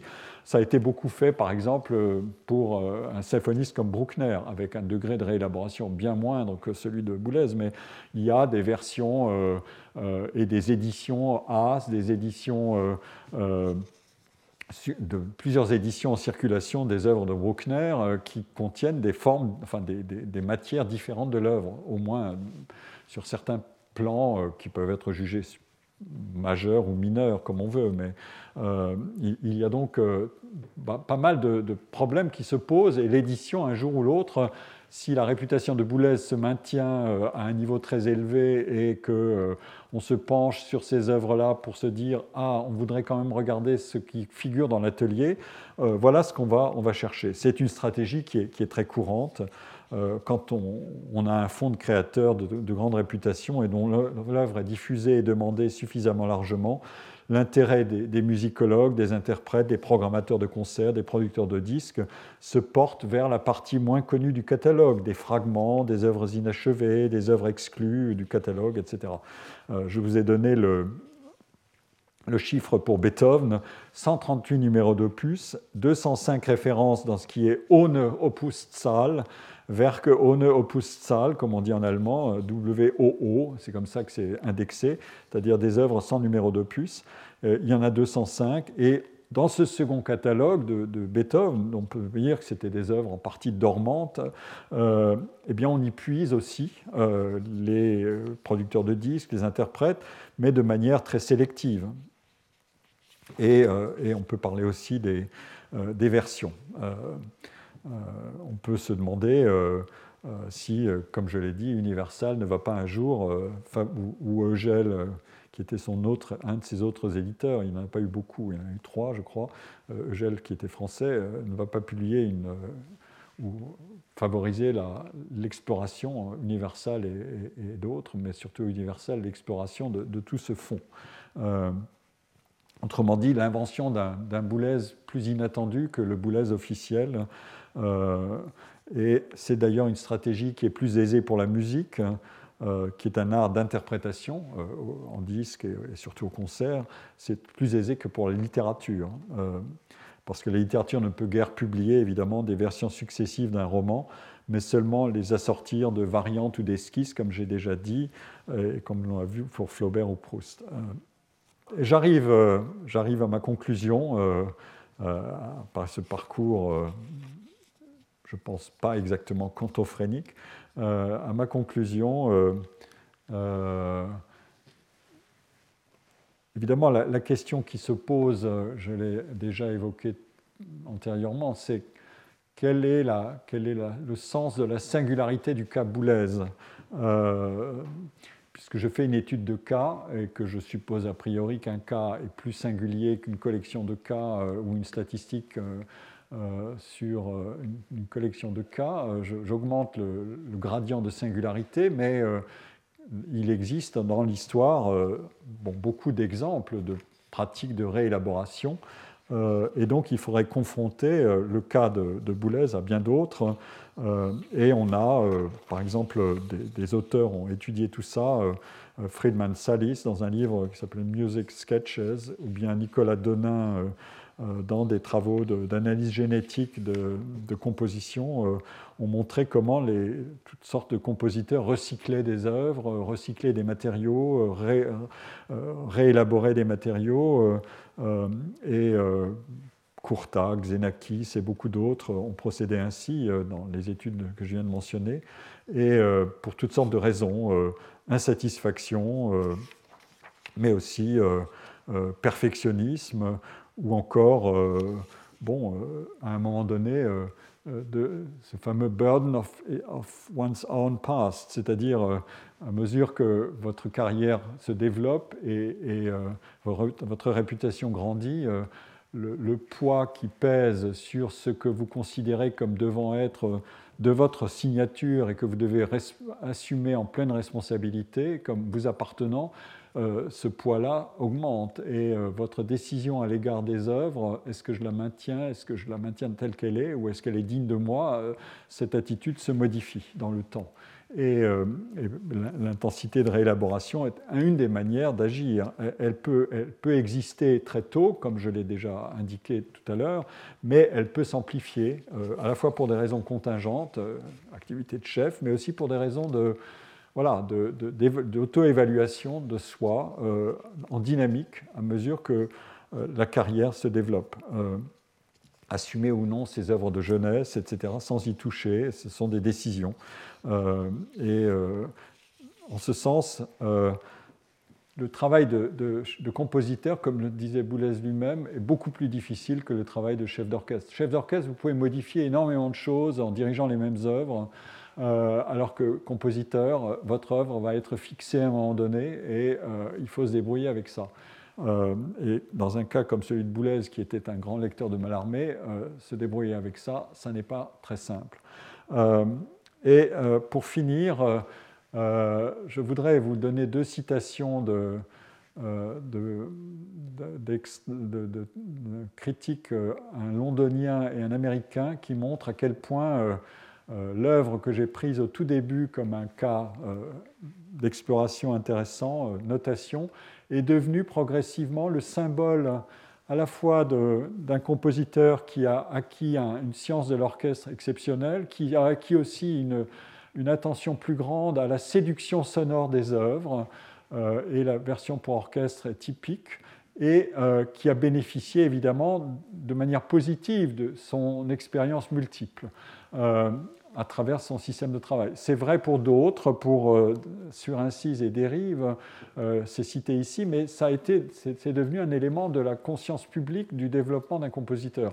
Et ici, euh, dans un, obituary du New York Times, qui a consacré un grand dossier à Boulez après sa mort, quelques jours après sa mort, il y a à nouveau une mention par une des critiques du New York Times de notation comme euh, une, euh, une, œuvre exceptionnelle qui contient en quelque sorte, qui crypte un peu tout ce que j'ai voulu dire en explorant le cas Boulez comme un système de travail multiple qui associe des fonctions, des activités à, bénéfices et à, prix très variables et avec de multiples interactions. Et je vais vous passer maintenant les deux œuvres pour conclure.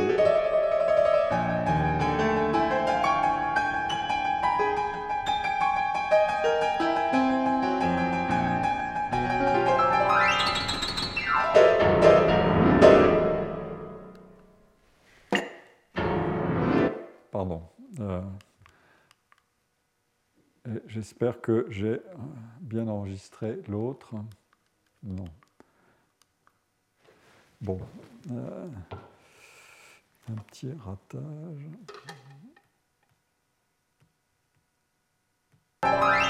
Non, j'ai manqué la, version pour orchestre, mais tant pis.